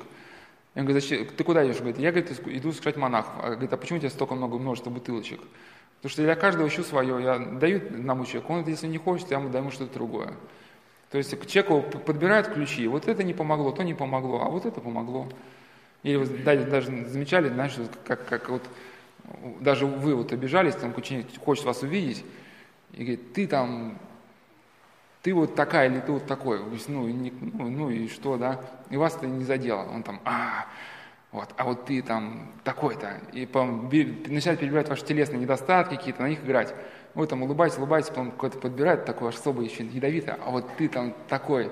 И в эту самую точку вы там белеете, чернеете, и вы понимаете, что вам, вас хлыстом просто по глазам ударили. Ну все, вот э, человек э, к вам ключ подобрал.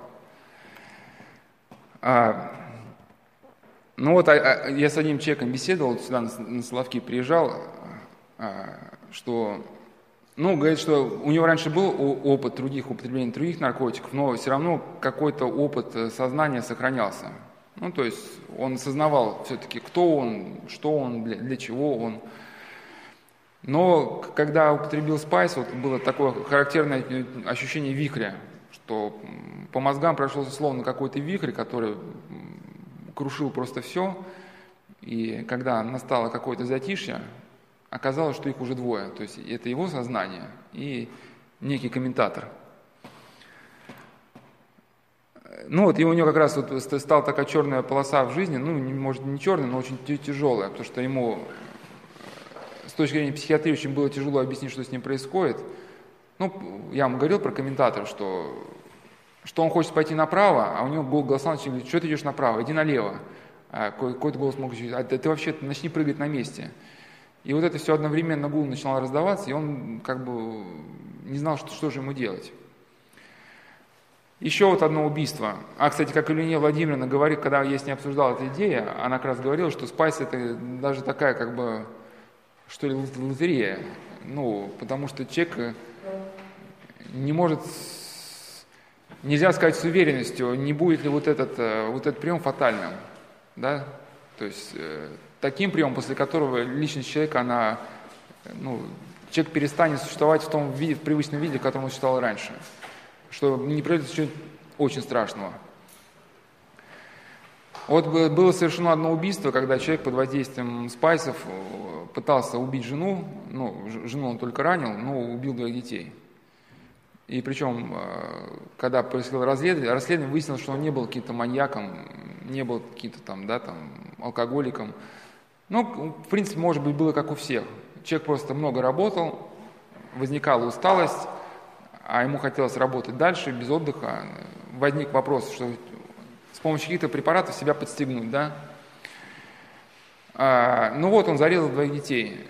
А, и говорит, у меня в голове засела мысль, что им так будет лучше, что с ними все будет хорошо.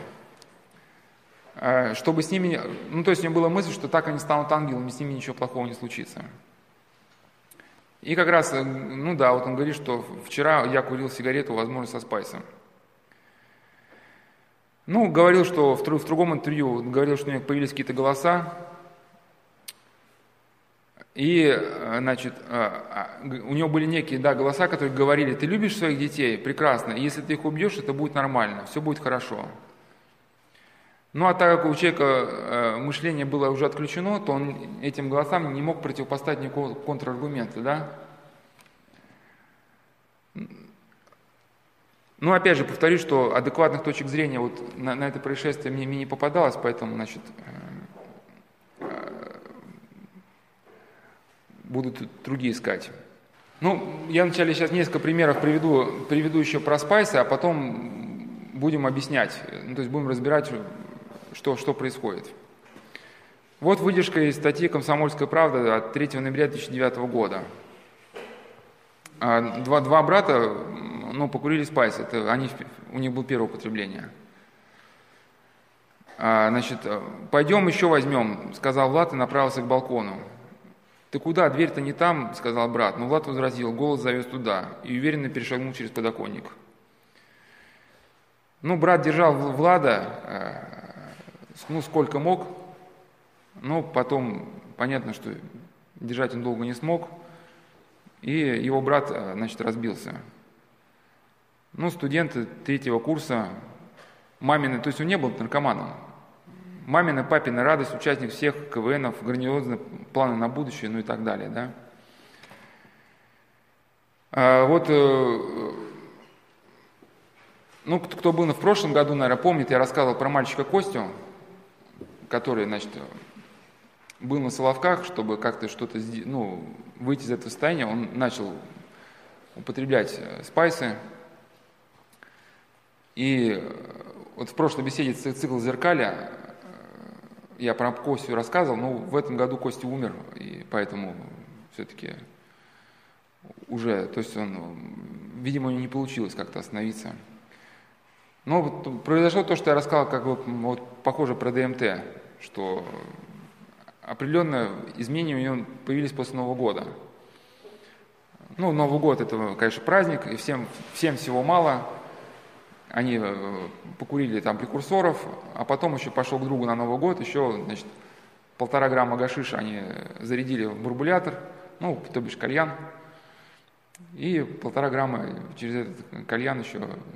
И после этого начались трипы, которые, из которых он не вышел. Ну, то есть, ну, постоянное скольжение, ну, как ему казалось, по прошлому, по будущему, по, по планетам – и причем э, человек, он внешне был адекватным, то есть он, ну, перед вами сидит спокойный мальчик. Но когда он начинает говорить, вы понимаете, что это какой-то, какой-то, что это просто бред какой-то. То есть он э, рассказывает о том, что ему в этом мире рассказали, ну, как мы ссылаемся на какие-то книжки, там, на Достоевского, еще что-то там, да, там, на, на, на события, на Итартас. Вот, ну, э, пытался он с этим делом что-то, как, какие-то, выходить из этой ситуации, но не, не все у него получилось, и, конечно, мальчик Костя все-таки был такой, ну, уже он стал таким уже, уже живым предупреждением для всех остальных. Один военнослужащий мне рассказывал, что он ну, любил в свое время расслабляться с помощью марихуаны, как ему казалось. И вот его опыт употребления ну, спайса, что ну, от марихуаны, говорит, как-то ну, опьянение наступало как-то постепенно – а когда он покурил спайс, он просто почувствовал, что это так тык-тык-тык, и он просто раз, и, и кто-то изнутри, просто мозг раз, и какие-то необходимые контакты разъединил.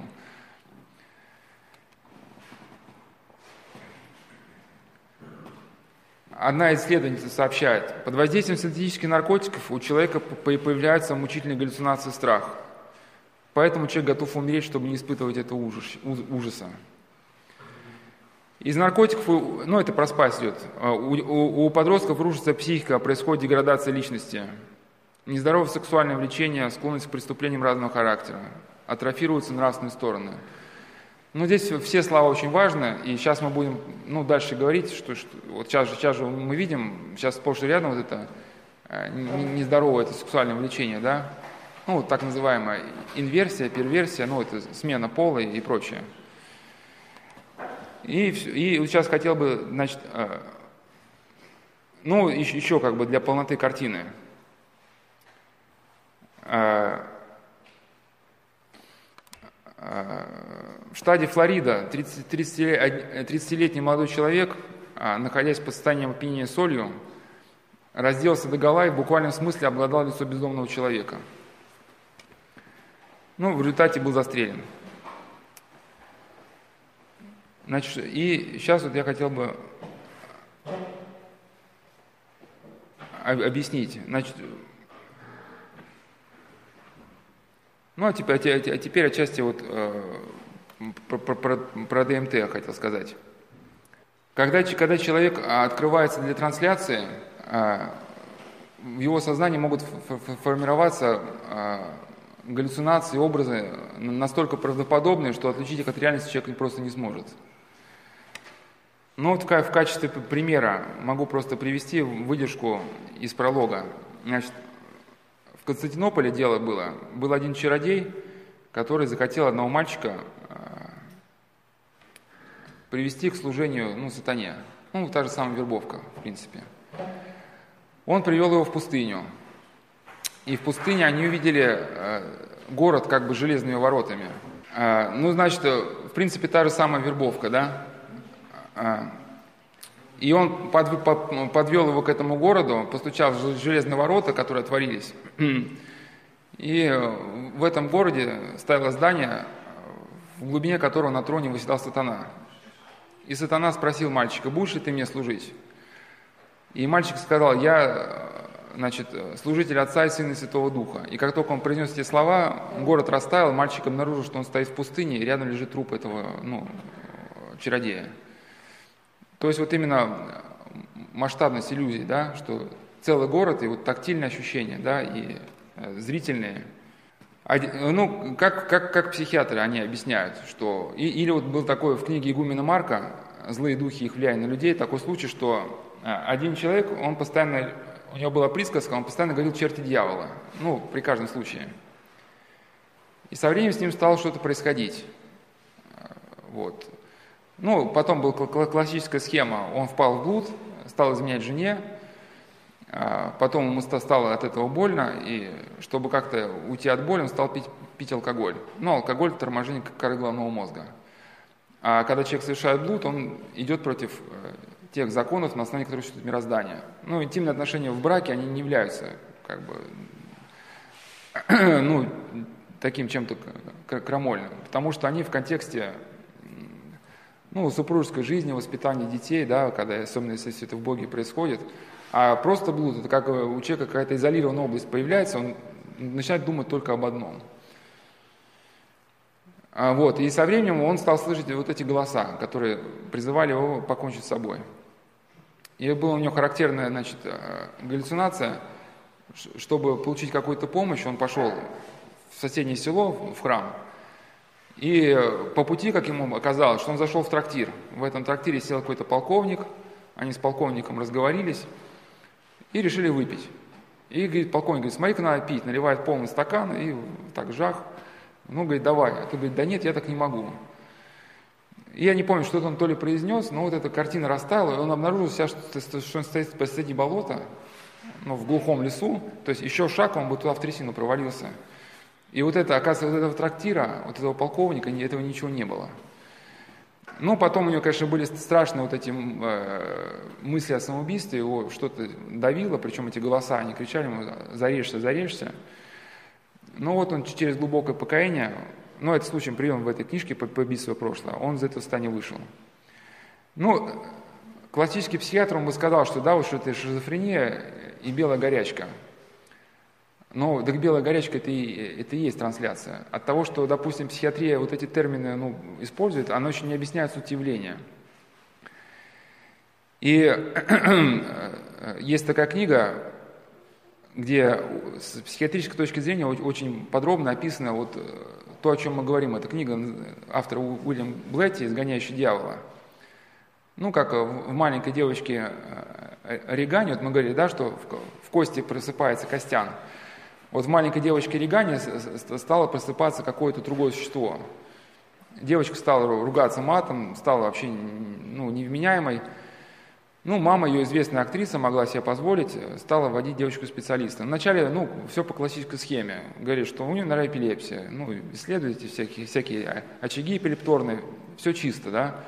Наверное, у нее там травма была черепно-мозговая. Делают снимки, все чисто. Наверное, у нее там поражены сосуды. Ну, все перебирают, объективных причин нету. Ну и э, за дело пытается взяться католический священник. Кстати, эта книга очень показывает такую уже характерную деградацию католического мира. Ну, священник, который уже сам ни во что не верит, который э, имеет психиатрическое образование, но сам во всем разуверился. И, кстати, вот именно, может быть, характерная черта, что в результате попытки изгнать э, дьявола из этой девочки, он сам и погиб дьявол вошел в него, он выбросил из окошка. Вот то, что мы говорили, да, человек становится обнажен для воздействия, когда он совершает ну, нечто, что противоречит э, законам мироздания. У него была больная мама, ну, ну это понятно любому там какому-то, там, не знаю, э, туземцу, да, из каких-то там джунглей, понятно, что за родителями надо, ну, ухаживать как-то. Но он, у него какие-то были жизни, да, значит, его мама была, его мама была больна, но вот у него была там какая-то карьера, ему надо было учиться, и он маму оставил одну. И мама в муках, она умерла. И, соответственно, и, видимо, когда он уже столкнулся напрямую с демонической силой, уже вот, вот этой защиты, которую имеет человек, который, ну я не говорю, который там в храм ходит, молится, который хотя бы банально слушает свой, голос своей совести, да, он уже не имел.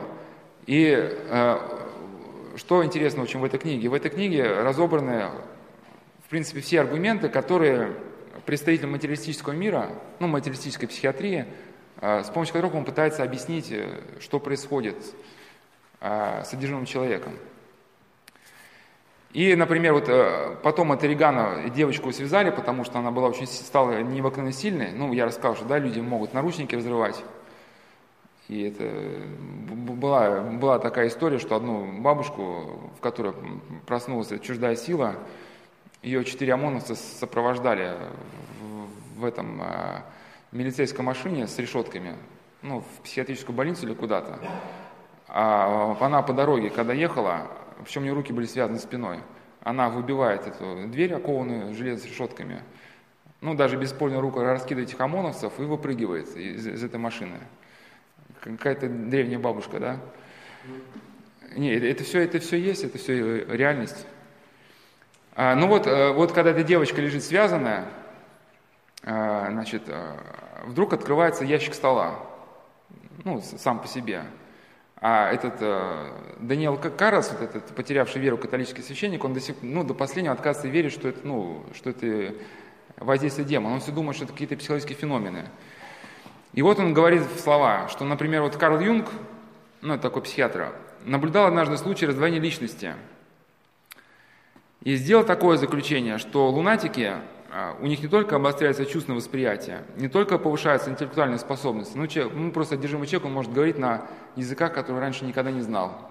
Или может взять, а, разобрать двигатель или оружие, которым никогда не пользовался.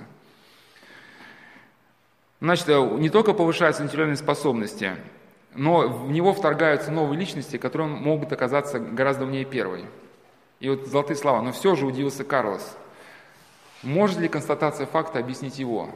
Ну, то есть, когда психиатры сталкиваются с этими явлениями, говорят, что ну, это белая горячка. Но от того, что они сказали белая горячка, неужели не объяснили смысл явления? Ну, я, я о чем? Что, что вот есть объяснение, допустим, психиатрическое, ну, материалистическое. Непонятно в результате него в связи с чего началась проблема, и главное, что в связи, как ее решать.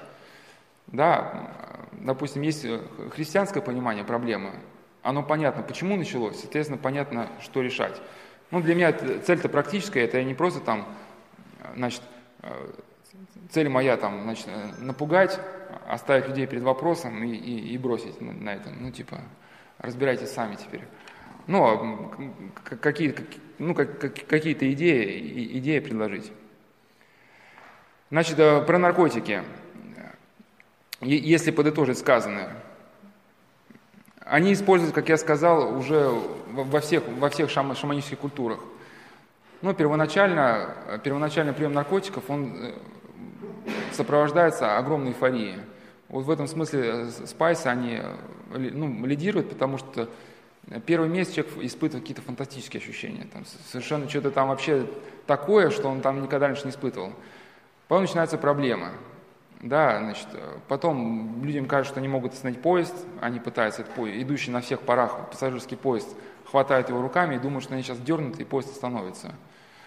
Ну, даже не в этом, что, что сейчас мы будем, э, я в двух словах просто скажу про эзотерические психопрактики. В принципе, все очень похоже. Там э, если бы я этот э, цикл бесед начал бы чуть раньше, я бы сделал большое предисловие, рассказал бы вот, ну, немножко вот как вот, вот про те психопрактики, которые вышли из Индии.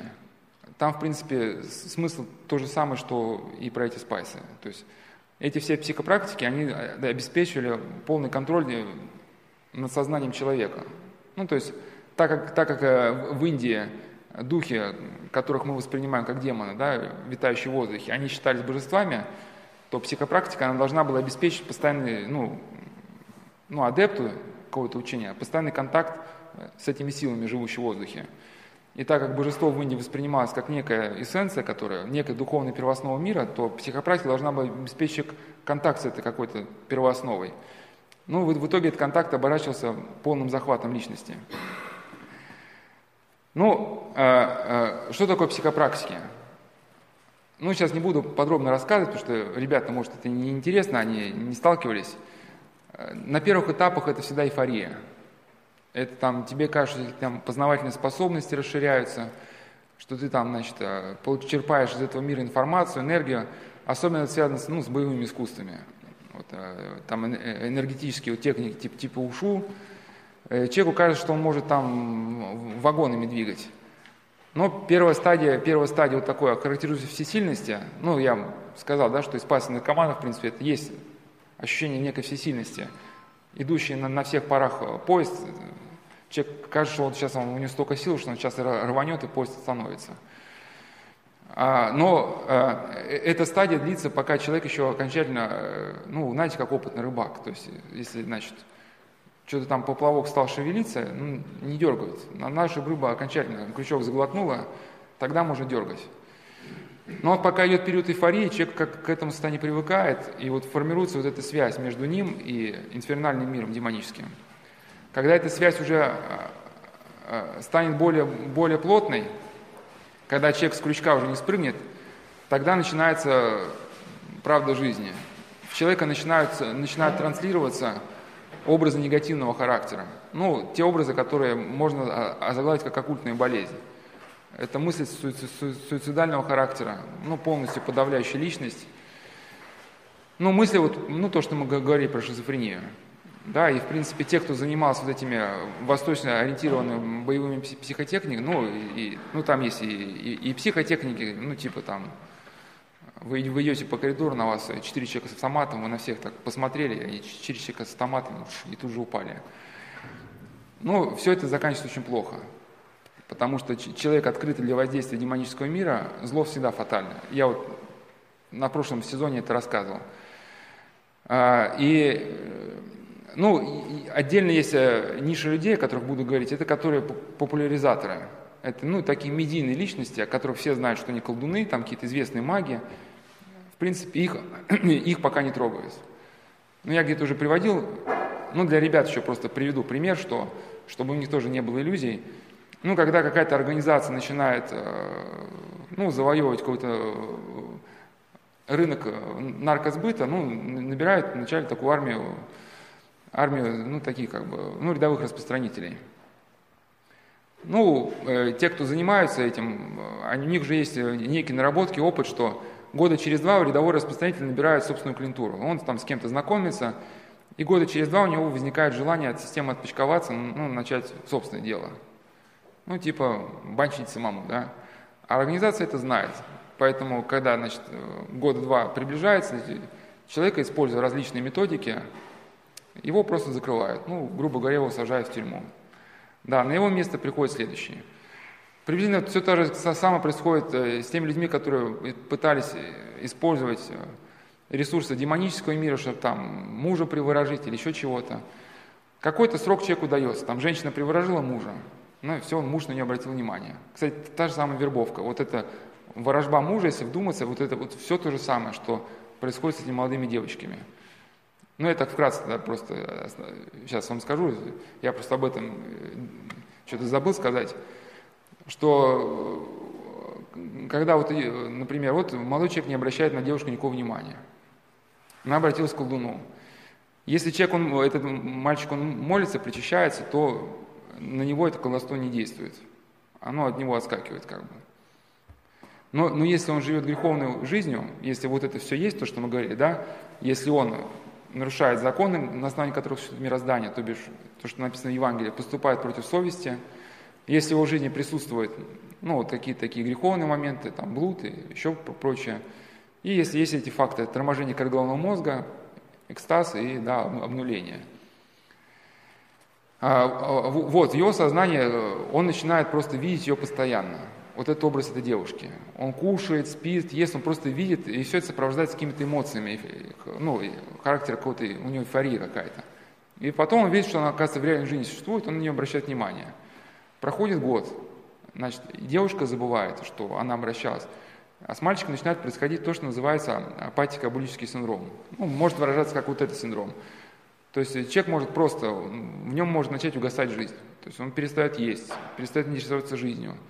Если он учился, перестает учиться. Просто тупо ложится на диван, начинает просто умирать. Хотя все анализы в норме, у него нет никаких повреждений. Либо это может перерасти в, какую-то, в какую-то страстность. Человек начинает пить, причем ну, пить это, конечно, плохо, но есть какая-то, ну, такая, ну, среднестатистическая норма, там, ну, человек напивается, да, там, кому-то морду бьет, там, что-то ломает. Но есть алкоголики, которых вот действительно говорят, да, одержим зеленым змеем, которые пьют так, что это, ну, что, это что-то нечеловеческое. Или блуд, ну там тоже, конечно, плохо, но там бывает мужчина, там, жене изменила, у него там есть какая-то любовница еще, но бывает блуд уже какой-то, как, тоже как форма одержимости, что, это что-то зашкаливающее. И вот у этого мужчины, с которым был связан факт вражбы, начинаются вот эти проблемы. Почему год не трогают? Чтобы у, у людей не составилась логическая цепочка. Потому что если женщина поймет, что это вот следствие, демон вошел в этого мужчину, ну, открыл, вот возник факт вот этой трансляции, демон начал транслировать мозг вот этот мужчина образ женщины, да, ну, если бы два человека осознали, что это после обращения к Луну, они бы как бы пытались ситуацию изменить. Какой-то был бы факт покаяния, там, да, попытка осознания, стали бы молиться, там, как-то к Богу обращаться. Тогда бы искушение, может быть, было преодолено. Поэтому дается некое время, чтобы люди успели забыть. И тогда человека начинают просто уничтожать. Вот это происходит с эзотериками. Я вот э, знаю девушку, которая знала тех, кто открывал в Москве все эти эзотерические школы, йога-центры. Сейчас люди реально черного цвета. Но те, те, а, я дальше перескочил сейчас про значит, наркотическую цепочку. Но есть люди, как, которые ну, медийные наркоманы, там, ну, например, где-нибудь, э, либо он учится, либо он там где-то по телевидению выступает, либо он там играет в какой-то рок-группе, ну, такой богемная личность.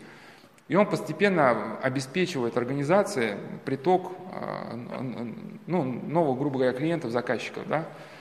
И организация просто думает, что ну, нам просто выгоднее оставить его в живых. Да? Ну, пусть он там собственную клиентуру наберет, ну, мол, не так страшно. Зато он нам постоянно поставляет новых людей.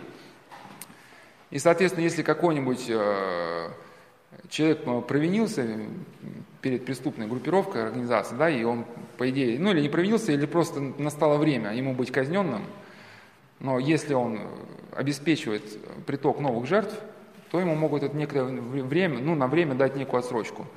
Вот так же происходит с некими магами, э, которые мы знаем по телевизору, они некоторое время не разрушаются, но настанет их черед. Это надо просто понимать и не строить иллюзий.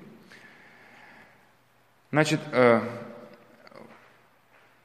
вот как написала женщина, которая обратилась э, к одной знахарке, значит, чтобы та отшептала там что-то ей там, ее вот эти, ну, это лепестки из розы, лепестки для розы, я выдержку привел из этой книжки.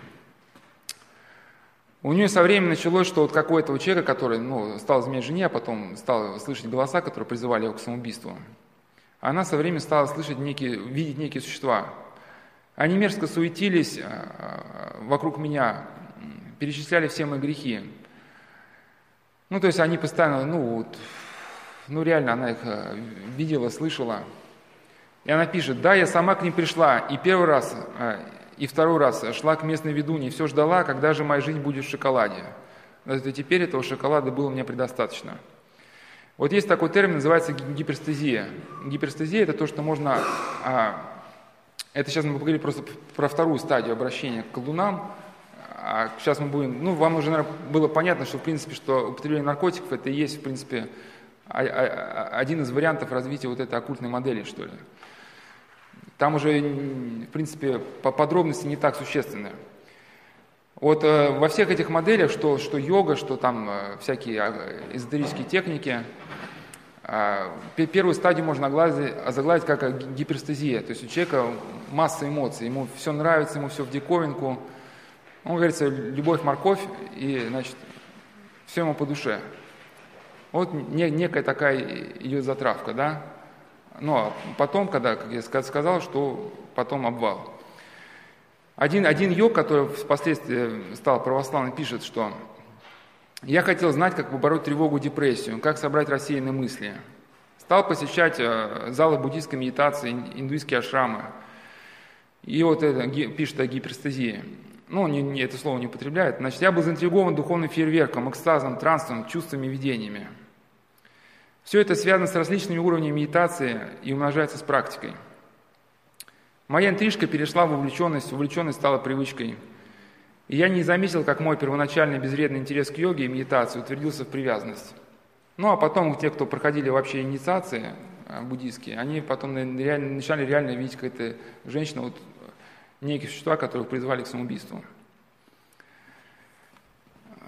А, значит, хотел бы а, привести вам, значит, ну, отчасти уже познакомились с, с сутью проблемы, как это пытаются объяснить. Ну, для раскрытия этой идеи, как пытаются объяснить, я взял вот несколько фильмов, которые, ну, в принципе, они известны. Да, где вот этот феномен, о котором мы с вами разговариваем, он показан. Это, например, фильм «Сердце ангела» с Микки Рурком. Если кто-то смотрел, что Микки Рурк там как, как бы детектив, который... Ну, это не обязательно смотреть, это не надо записывать, что там обязательно посмотреть. Значит, он просто... Там Микки Рурк играет детектива, который расследует убийство, а потом выясняется, что это убийство совершил он сам. Вот просто есть такой термин, называется абсанс. Абсанс – это когда у человека выключается сознание. Ну, выключается сознание, и когда включается, он уже не помнит, что он совершил.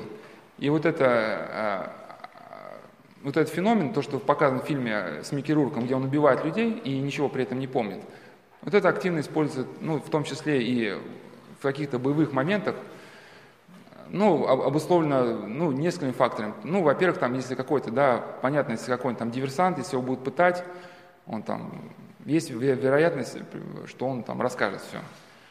Поэтому, используя оккультные методики воздействия на сознание, в человека а, загоняют несколько вот этих субличностей, да, и которые выполняют каждую свою программу.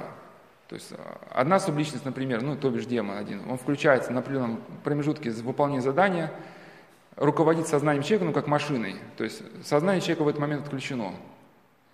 А, им просто руководят. Потом э, субличность это выключается, включается другая. И, а на выходе, на выходе человек он даже не помнит, что вообще он делал. Ну, понятно, что эти люди потом, они страшным образом повреждаются и разрушаются. Ну, вот этот фильм, например, а, «Молчание ягнят», знаменитый, с Хопкинсом, где там Хопкинс играет такого людоеда, ну, значит, да, ну, вот это как раз, как мы говорили, вот есть такая промежуточная стадия захвата личности, да, вот, ну, это боевики, следователи в советском, ну, у советского репрессивного аппарата, которые не испытывают никакой жалости. Ну, то есть для жалости человека дана характерна все-таки страдание какое-то. А вот современные дети, особенно, которые рождаются в семьях эзотериков, магов, вот они вот очень похожи на этого, значит, персонажа. Они с детства, у них вот это нет, нет уже никакой жалости. Они там потрошат игрушки, ну, все, все совершенно спокойно. Ну, э, и такие люди есть. Ну, пытаются как, как, как бы это каннибализм объяснить, что это, мол, ну, знаете, когда там человек развивался, когда он, обезьяна переходил в человека, он кушал там живое мясо, а потом он, э, значит, ну, никак не объясняет. А, значит, а, а, вот есть такой фильм еще, например, «Игра в прятки». В, в, в этом фильме «Игра в прятки» ну, показана классическая американская такая модель, ну, как объяснять такие состояния? Ну, там смысл, что Роберт Де Ниро, у него маленькая девочка, которая говорит, что стал к ней приходить какой-то друг Ричи, который с ней играет, а этот Роберт Де Ниро, он все не может никак этого Ричи найти. А потом выясняется, что Ричи что-то начинает делать в доме какие-то там вещи-то неправильные. Э, потом даже выясняется, что происходит какое-то убийство. И, по всей видимости, уби- убийца был Ричи. А в конце фильма Роберт Де Ниро выясняет, что Ричи -то, этот Ричи это и есть он сам. Ну, то есть его сознание вот э, во время, оно выключалось, и не помня себя, он совершал что-то, а когда приходил себя, забывал. Ну, вот это как бы американская такая модель, которую сейчас везде ее объясняют, сейчас она, она принимает, что мозг это некое такое у нас э, сверхумное начало, которое постоянно пытается как бы защититься от всего подряд. Если у вас есть какие-то негативные эмоции, переживания, мозг э, эти переживания вытесняет. И, например, э, ну, если у вас там была какая-то там, э, ну, не у вас, к молодым людям относится, например, какой-то молодой человек была любимая девушка, а, ну, вот, например, молодой человек постоянно просыпает по дороге в институт, там, остановку метро, ну, классическое объяснение. И с ним начинают обращаться по поводу этого психиатру. Я, знаете, я просыпаюсь всегда в метро. На самом деле я, я тоже просыпал, но, но по другой причине. Я когда значит, ездил просто в институт, был момент еще, ну и молодым людям спать неохота, все время жалко. Ну и первые два года удается не спать, в принципе, вообще. Ну, потому что там всегда там хочется что-нибудь активно совершать. Потом наступает такой фаза истощения, когда начинаешь засыпать просто везде. Ну, это такой закон, что перевозбуждение, перевозбуждение волокон мозга со, со временем влечет торможение. Я просто помню, что я стал, стал спать везде. У нас там, значит, в Петербурге можно от кольца до кольца доехать. И ты там часа через три просыпаешься, уже несколько раз прокатился по этой ветке. Ну и потом уже ничего не, не мог с этим поделать, потому что, видимо, уже настолько нехватка сна была. Но слава богу, что не, не, не, не обратился ни к какому психиатру, иначе он мне все быстро бы объяснил. Нет, есть люди очень грамотные. Вот. А, ну, ну, как вот там с этим молодым человеком объяснили, что вот, значит, выяснили, что, ну, как будто, ну, якобы, что, значит, вот на этой станции метро у него жила какая-то девушка, которую он там любил или не любил, ну, как-то, и вот мозг, чтобы защитить его от травмирующих переживаний, он делает так, чтобы человек не выходил на нужные ему остановки, да, ее просыпал. Ну и подобным образом, как бы вот у этого Роберта Де Ниро, мол, ему жена как-то изменила, у него типа возникла какая-то травма, в результате этой травмы образовалась некая субличность, которая начала им управлять. То есть я к чему? Э, когда э, наука сталкивается с теми явлениями, о которых мы говорим, чтобы как-то объяснить, она вынуждена давать э, ряд недоказуемых каких-то предположений. Или вот такой вот еще известный фильм, недавно вышел «Остров проклятых», где Леонардо Ди Каприо э, играет, ну, фильм начинается, что он как бы, как бы детектив, который приезжает на остров, чтобы что-то расследовать. А потом выясняется, что он просто пациент психиатрической больницы, э, которому моделирует ситуацию, то есть у него тоже погибли э, жена, дети, в результате у него появилось некое расслоение личности – ну и психиатры пытаются вернуть его в некое, что ли, прошлое, чтобы он осознал свою проблему. Но мы говорили, что вот иногда вот этим моментом подключения к инфернальному миру является вот тяжкое горе, потому что тяжкое горе, она, э, в человеке возникает апатия. Здесь не сколько важно само горе, сколько факт апатии, что когда человек э, лежит в апатии, у него приходят какие-то мысли, он совершенно не пытается им сопротивляться. Ну, типа, а, горело все синим пламенем. Вот это даже момент апатии очень хорошо был показан, хоть я не, не, фанат фильма «Интервью с вампиром», и что эти вампиры, это нет, мы сейчас даже это вообще не обсуждаем. Но в этом фильме «Интервью с вампиром» просто был показан момент очень хороший. Там, в принципе, можно даже тоже к теме вербовки его отнести, что когда у Брэда Питта, там, главного героя, умирает жена, у него возникает такое чувство отчаяния. Ну, вплоть до того, что он там э, в какой-то таверне завязывается драка, ну, пьяная драка, и кто-то там говорит, я тебя сейчас зарежу, ему или убью, там, пистолет в груди представляет, да, а он даже не пытается защищаться, он просто там рубашку разрывает на груди, ну, типа, стреляй, мне нечего терять. И вот, почему говорю, как факт вербовки, а там другой вампир, вампир Том Круз, он ситуацию отслеживал, ему нужен напарник был по вампирским своим делам, он смотрит, ага, вот человеку в полном отчаянии, ему э, уже за жизнь цепляться, он ну, не цепляется, он полностью как бы в этой состоянии апатии. И он к этому Тому Крузу, Брэду Питт приходит, ну, говорит, мы с тобой тут такое дело завернем. Вот. Ну и, в принципе, так же и поступают вербовщики, да, мы, мы тебе дадим новый смысл жизни, у тебя нет смысла жизни, мы тебе дадим. И дает какую-то свою идею. Ну, а, э, этот фильм тоже, почему он манипулятивный, «Остров проклятых»? Потому что а, вообще, наверное, этот фильм, он, он, он, наверное, э, фильм знаковый, и мы скоро с этим столкнемся. Почему? Потому что в конце фильма, э, ну, материалистическая концепция, она не может человека освободить их состояние. Ну и, соответственно, Леонардо Ди Каприо, который играет этого психического, психического больного, он не может из состояния выйти. Ему начать лоботомию. Ну, это психохирургическая операция, в результате которой ну, человек э, становится, ну, теряет ряд человеческих свойств. Ну и э, это классический подход американского кино, что какие-то идеи черное назвать белым. То есть в этом фильме звучит фраза, а, что лучше, жить монстром или умереть человеком. Но мост не может справиться с этой проблемой, да, мы тебе сделаем лоботомию. И, и, и по всей видимости, просто с помощью вот этого фильма готовят общественное мнение Америки, что сейчас у нас же, в принципе, Мир на грани социального взрыва где-то находится. Ну, не знаю, там 10 лет больше, 10 лет меньше, но близко к этому. Я просто не успею, летом эта тема очень интересная, хотел ее обозвучить. Но все идет к этому. И, по всей видимости, загодя уже готовят общественное сознание, что те люди, в которых будут, будут проявляться взгляды, ну, в Америке не согласны с системой, ну, людей подготовят, что лучше умереть человеком, чем жить чудовищем. И потом будет делать, ты не согласен с системой, все, ты болен.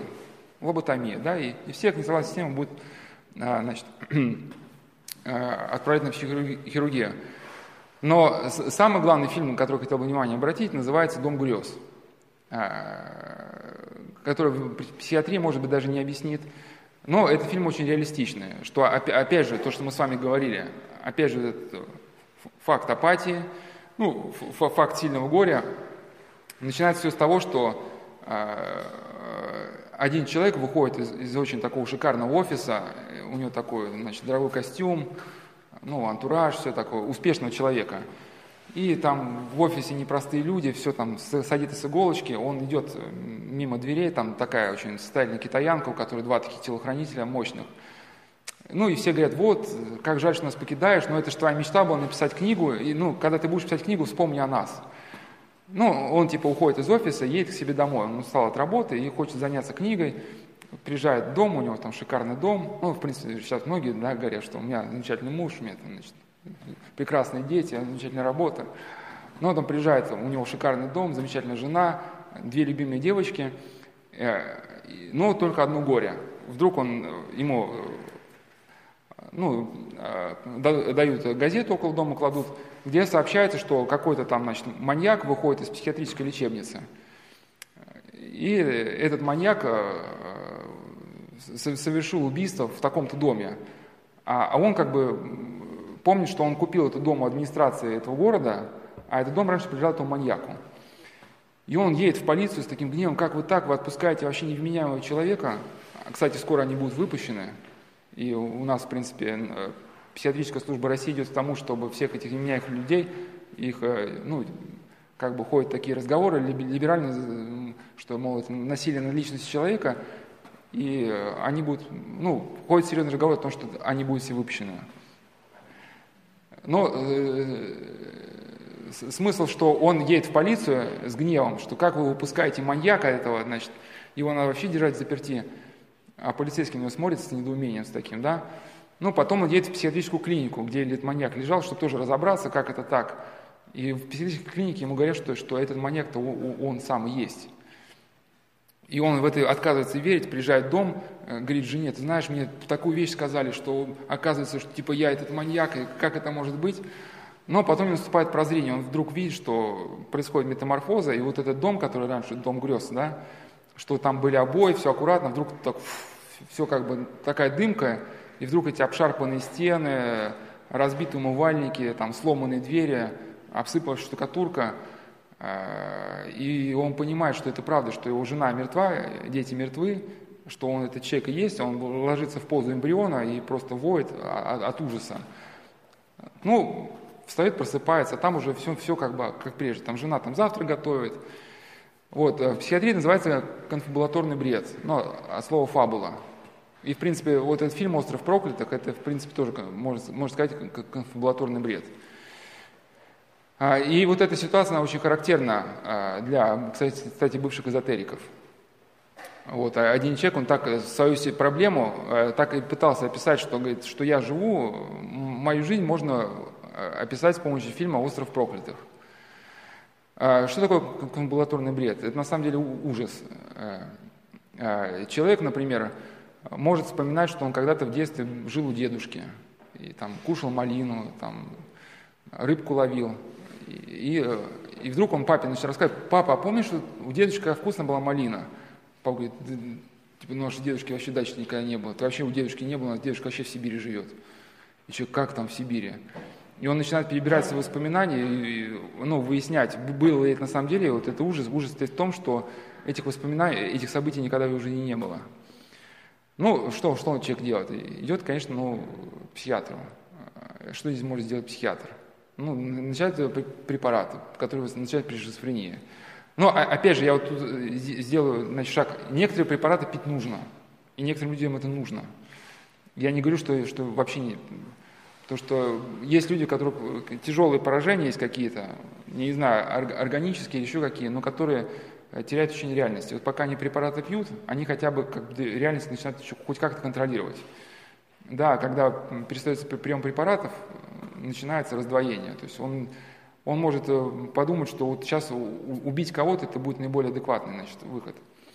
Но я к чему, что здесь-то ситуация была не психиатрическая, что во всех таких случаях, если начать разбирать жизнь человека, а, значит, вот, а, кстати, у нас про это, про конфабулаторный бред, если Бог даст, вот через, через какое-то время, может, неделька через две, у нас в разделе «Славский листок» на нашем сайте Славского монастыря появится такая небольшая статья, значит, а, тяжелый случай исповеди, все более становящийся типичным. Ну, про, про вот этот конфабулаторный бред. То есть а, часто это речь идет о какой-то оккультной практике. Либо человек занимался магией, либо он пытался использовать эту идею трансферинга реальности, ну, воздействия на реальность с помощью своего мышления. Вот. И все, все вот эти технологии со временем обеспечивают то, что назвали ну, трансляцией. Образуется некий канал между сознанием человека и инфернальным миром. Эту идею конфабулаторного бреда еще могу озаглавить с помощью, ну вот такая есть, есть такой термин синхронизация. Вот, например, у вас там на телефоне записная книжка, есть компьютер. И все, что вы записываете в телефонную книжку на телефоне, тут же мгновенно отображается на компьютере. И я к чему, что, э, не знаю, э, все ли присутствующие верят в существование демонов или не все верят, но могу просто сказать, что самый, самый лучший снайпер – это тот, которого никто не видит. Да, потому что если у вас есть возможность снайпера отфиксировать, есть возможность как-то ему противодействовать. Если вы его не видите, он будет просто стрелять и стрелять, пока патроны не кончатся. А, у, них есть феноменальные способности к созданию иллюзий. То есть они могут человеку предоставить полную канву происходящего. Там, запах, э, цвет, вкус, а, прикосновение. Вот даже был факт жены, что он, у него казалось бы даже, что жена, он ее касался, он уже чувствовал прикосновение. Да, в книге «Великая стража» есть раздел ну, о монастыре Пателимана на горе Афон – был описан случай духовником, что один из, из братьев монастыря самовольно ушел э, ну, из-за недовольства из монастыря, и у него начался там где-то на острове, ну, на фоне он стал там, значит, э, совершать какой-то блуд активный, причем ему в измененном состоянии сознания ему стало казаться, что это и есть вот то самое райское блаженство, которое обещано. А потом к нему пришла умершая жена, которая уже точно умерла. Вот. И вот он стал с ней, с этой умершей женой, вступать связь. Вот. В средневековом учении было даже учение о субкубах и инкубах, Господи помилуй, демонических существах, которые вступают ну, в интимную связь с людьми. Ну, это, конечно, мне может не, не стоит говорить, но это просто, это просто объясняет ту современную вербовку, которая происходит. Потому что люди, которых удалось втянуть в какую-то жестокость, в убийство, ну, заставить его вырезать сердце и съесть это сердце, ну, например, да, какому-нибудь сирийскому солдату, он становится открытым для трансляции. И когда вот эта трансляция начинается, этому человеку может быть показан любой дом грез, любая канва. Он может там видеть себя на острове Крите, там, на Марсе, где угодно. Ему эти будут там всякие женщины, там, да кто угодно, разных форм, с которыми он будет вступать в интимные отношения, при этом все будет чувствовать. Да, то есть это, это уже все было, это все описано. Или вот как в случае э, в этом житии, то, э, священномученика Киприана и мученицы Устины – то есть э, там, э, когда, когда э, чародей Киприан употребил все свое магическое искусство, не смог привлечь вот эту Устину к связи с этим Аглоидом, ну, он стал демонов, демонов укорять, как, значит, ну что же вы такие, мол, не можете с одной девушкой справиться. Ну и князь Демонский, Господи помилуй, чтобы как-то решить вопрос, чтобы ну, свой статус как бы не поколебать, он решил принять на себя облик Устины, пойти к этому Аглаиду, ну там сделать все, что нужно, и чтобы Аглаид успокоился. Вот. Но когда Аглаид увидел вот это, что к нему идет Устина, он говорит, вот и Устина. И как только принес это имя, а Устина была связана с Богом, и, по всей видимости, демон уже боялся самого имени, вот это видение растаяло. Вот, и, э, э, в науке, ну, в науке, в психиатрии, вот как один священник говорил, за что он уважает психиатрию, что за 200 лет она очень подробно описала все то, что все проявления духовного мира в жизни отдельного, ну, в жизни человека. Вот этот случай, который сейчас я описываю, ну, вот, э, тактильных ощущений, когда, мы, когда человек контактирует с, там, с другими существами, которых мы причем можем не видеть да, а он с, ними общается, он их чувствует вплоть на ощупь. называется синестопатия. Э, ну, как один человек объясняет, что, один священник, что э, ну, ну, даже в советские годы еще проводились эксперименты вот, по созданию универсального солдата, что ну, вживляются в мозг электроны и электрические импульсы на отдельные э, зоны мозга, да, они вызывают сокращение там, рук, ног, мышц, ну и определенные как бы ощущения. Ну да, это же известный этот эксперимент, когда к крысе там электрон в мозг, э, э, электрод провели в мозг, и ей надо нажимать было на педальку. Она сразу, когда ток бил в этот участок мозга, центр удовольствия, она испытывала удовольствие. Да? И вот, в, принципе, непосредственно воздействуя на, на определенные зоны головного мозга, да, в человеке можно вызвать ложное восприятие. А, ну, как можно вызвать внедрение фантомных ощущений. Ну, есть такой термин, называется имплантация ощущений. Эти ощущения могут быть очень болезненными, и с точки зрения как раз, э, тоже не знаю, как они с точки зрения могут психиатрии объясняться, но однозначно, что после каких-то оккультных практик у людей может возникать э, стойкое ощущение, что под кожей там какие-то черви ползают, и человек пытается как-то выковырить или там выдавить, ну, со всеми вытекающими отсюда последствиями. Ну, а, а игумен Анатолий Берестов рассказывал, что по, по, после ну, сейчас есть даже такая практика, что, э, мол, ну, люди реально за деньги продают свою душу, то есть когда там какой-нибудь там поп-звезде нужны дополнительные силы, вот мы говорили, да, что оккультные методики, они сейчас широко используются во всех сферах. Причем на Западе они используются настолько широко, что нам бы, мы бы просто испугались если бы узнали всю правду, что миллиардные средства вкладываются. То есть в крупных корпорациях полным ходом идут тренинги, ну, связанные с оккультной тематикой. А, ну вот, как, когда человеку нужны какие-то дополнительные силы, он пытается и приобрести их с помощью оккультного воздействия. Ну, он покупает у кого-то душу. Это все реально существует. Ну, надо понять, что как бы сильнее от этого не станет, это будет какой-то первоначальный всплеск силы, за которым последует угасание. Ну, в принципе, акулам шоу-бизнеса там, им, в принципе, не важно, как эта поп-звезда себя будет чувствовать дальше. Им главное сейчас человека там в пять лет там крутить по телевизору, да, а потом они на помойку выбрасывают и все. Но вот он просто, Игун Анатолий Берестов, он не только священник был, он еще доктор был медицинских наук, он описывал случай, когда человек, согласившийся продать, продать как бы энергетику своего мозга, ну, какому-то больному человеку, он после этого стал ощущать, как, как огромный белый червь у него ползает в голове, съедает его там внутри все. Ну, причем он-то, ну, умом-то можно было понять, что его нету. То есть все все понимают, что никакого червя нету. Но тем не менее все ощущения, они были вот, вот такими. А, ну, как еще есть такой термин, называется интро, интропсихические процессы, когда э, в сознании человека вводится мысленная, звуковая, речевая, зрительная информация. То есть вы, например, сидите в комнате втроем, вдруг один человек говорит, что вот, знаете, зашел четвертый. Вы его не видите, а он видит. Вот, по всей видимости, человек открыт для трансляции. А, ну, э, психиатрия еще знает такие термины, которые вот я описывал там в, прошлом году, вот, например, двигательный автоматизм, э, кандинского, ну, синдром кандинского клерабо. Это частые, кстати, факты именно в преступлениях, когда человек э, ощущает, что совершает преступление, не он, а какая-то сила движет им. Ну, вот двигательный автоматизм. Ну, теперь, теперь дальше, значит. А, хотел бы поговорить, как связано со всеми все эти процессы связаны вот э, с темой, с темой, допустим, а, половых инстинктов. Ну, как я говорил, что основной смысл даже вербовки, он, он состоит в том, чтобы а, вовлечь человека в какую-то противоестественную деятельность. Ну, если это там а, женатая женщина, то ну как-то ну, в общем, истории, истории людей, которые вот были подвержены вербовке, они начинались, вот вся эта трагедия, с, начиналась такая любовь-морковь, что дальше некуда. То есть у, у человека весь мир уходил на второй план. На первом плане вот было только вот это лицо там, либо какой-то женщины, либо какого-то мужчины.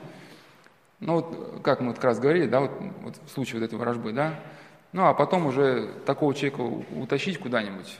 В принципе, в Сирию, в Сирию не только какие-то там, ну, такие боевики, как мужественно девочку таскивают. Бывает еще другой вариант. Бывает, э, женщина вступает в брак с мужчиной, ну, у нее, брак у него, вступать в брак у нее как работа. И она определенным образом обрабатывает и говорит, вот ты знаешь, вот там вот такие, как ты, нужны, такие мужественные, смелые, и туда его вывозит. И там он попадает в капкан, там у него забирают документы, и оттуда его уже не упустят. Она возвращается домой, говорит, что у нее муж где-то там погиб в горах, еще что-то ищет нового, снова вступает с ним в брак, снова туда выводит. Ну, если кто-то читал Джека Лондона, э, у него был такой роман «Белый, клык», «Белый клык».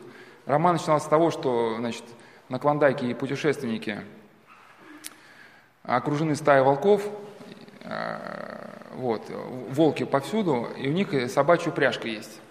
И вдруг один, один из псов убежал. Они знают, что произошло, Пес перегрыз себе ремни и убежал. И причем они, видишь, ну абсурдно, пес же знает, что кругом стая волков, они же волки-то воют, почему он убежал?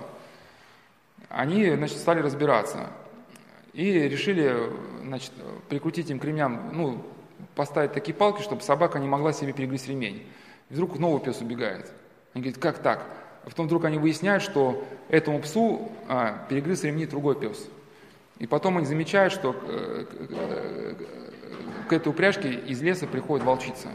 Волчица заигрывает с этими собаками, да, и потом уводит одного в лес, он за ней бежит, думает, сейчас там будет любовь-морковь, а там стая волков, да, его не остается ни костей, ничего. Вот я, я вот это, начну вот с этой истории, которую рассказывал про интернет. Ну, человек, то, что выходил на связь там с дамами различными –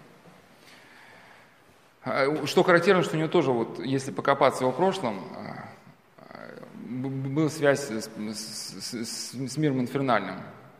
А вот, прошу прощения, если вернусь на несколько секунд к теме конфабулаторного бреда, все-таки что же человеку делать, если у него вот это открылось? Здесь может человеку помочь только полное осознание того, что произошло. Причем даже не исповедь э, в прямом смысле этого слова, что ты там что-то на исповеди сказал, что у тебя было вот это и все. Э, человек должен полностью пересмотреть свою прошлую жизнь, а, осознать, главное, те, те, те мотивы, которые он двигали. Потому что если человек, например, стал... Ну, для чего человек занялся вот этими оккультными методиками? Может быть, для того, чтобы получить, э, как ему казалось, возможность манипулировать другими. Может, для того, чтобы стать богатым, может, еще чего-то, да? Потому что если мотивы не будут осознаны, они повторятся, ситуация повторится снова. Ну, может, не в этом же ключе, а может, человек не станет заниматься откровенной магией. Может он, даже если придет в церковь, покаяться, может он, считая себя православным христианином, как-то по-иному начнет реализовывать свое ну, стремление к власти. Да? А, и необходим разрыв, а, сознательный разрыв связи с тем миром, с которым он эту связь организовал. То есть вот есть э, специальные чины отречения, когда, ну, как, как в крещении человек отрекается от да, но именно необходимо еще приобщение к полному цельному мировоззрению – то есть э, человек э, должен осознать вот то заблуждение, которое он двигал, вот эту доктрину, э, и полностью от нее отречься. И бывает сознание человека к этому моменту уже очень разрушено, он практически ну, невменяем, он можно сказать, что он глубоко поврежден.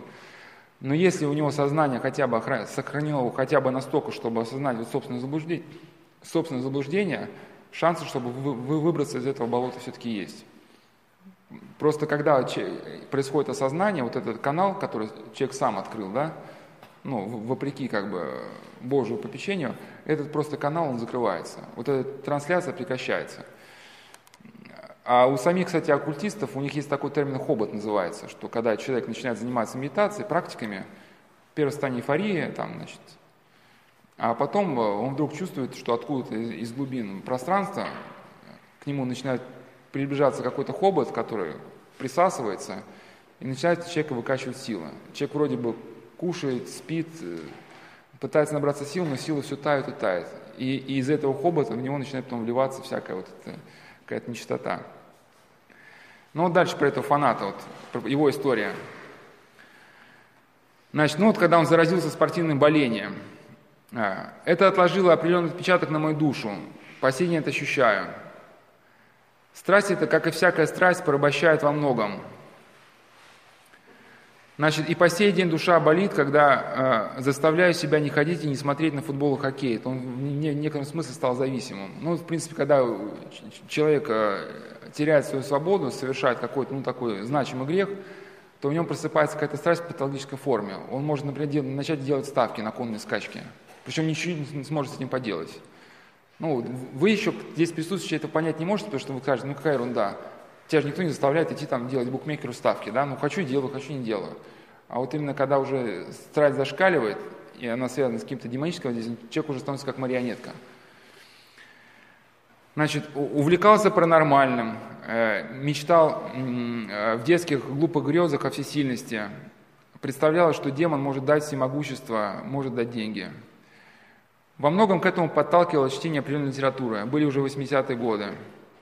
Позже узнал, что у меня мама в некотором смысле была причастна к потусторонним вещам. Тогда много не понимал, интересно было, а сейчас уж лучше не знал бы этого. Но он про маму пишет, что у мамы был отряд отречения от Бога, какие надо было пройти перед тем, как тебя передадут. Ну, перед тем, как э, э, ну, в инициации человека подключить к инфернальному миру, э, ну, там требуется от человека, чтобы полностью Господь его оставил. Да, и человек как бы вот приносит форм, формулу как бы антикрещения, ну, от, от, отречения, отречения от Христа. От некоторых вещей сейчас волосы станутся дыбом, а тогда было интересно слушать обо всем этом занимательно. И инкуба, и суккуба есть, и многое другое. Я искал более плотной встречи со всем этим, хотел более узнать, но Бог не попустил. Мою маму готовили не нынешние шарлатаны, клоуны, экстрасенсы, а такие люди, которые реально могли делать очень вещи, многие, и вещи страшные – Тогда было общество в основном очень далеким от церкви. И, как я сейчас понимаю, просто неверующего человека одной такой колдуньи в сущности несложно было в гроб положить. А, умерла моя мама в одиночестве, в холоде, в голоде. Мне пришлось самостоятельно укоронить. Перекошено ужасом лицо. Мне этого не забыть. Говорила, что она отрекалась от Христа. Ну вот э, с чего, с чего началась его история. Ну, несколько лет прожили с женой, потом я изменил. Изменил несколько раз э, не скажу, что много, но изменял. В сущности, не системно, без всякой любви на стороне. Алкоголь, компания, слово за слово. После этого характер у моей жены стал тяжелым. Она мне, как кажется, все чувствовала. Но дело было сделано. Клятвы, данные во время венчания, нарушены. Здравствуй, ад. Храм ходил, каялся, переживал. Потом у нас на горизонте появился свой храм. Стал там помогать, а все равно и пил, и иногда изменял. Потом появился компьютер интернет. Вот где блудяра по-настоящему взял меня в оборот.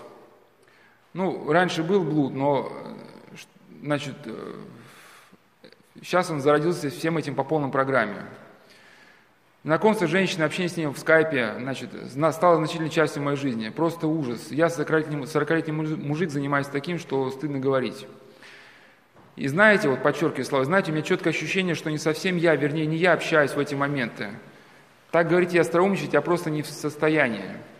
Такие обороты речи. Мои мозги на такое реале не способны.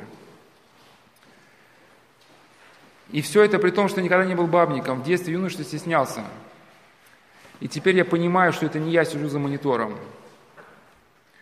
Ну и надо сказать, что он, сейчас еще в стадии, в стадии поиска, потому что у него ничего не получается с ним сделать. Он пытался выкинуть компьютер, но все равно возвращается.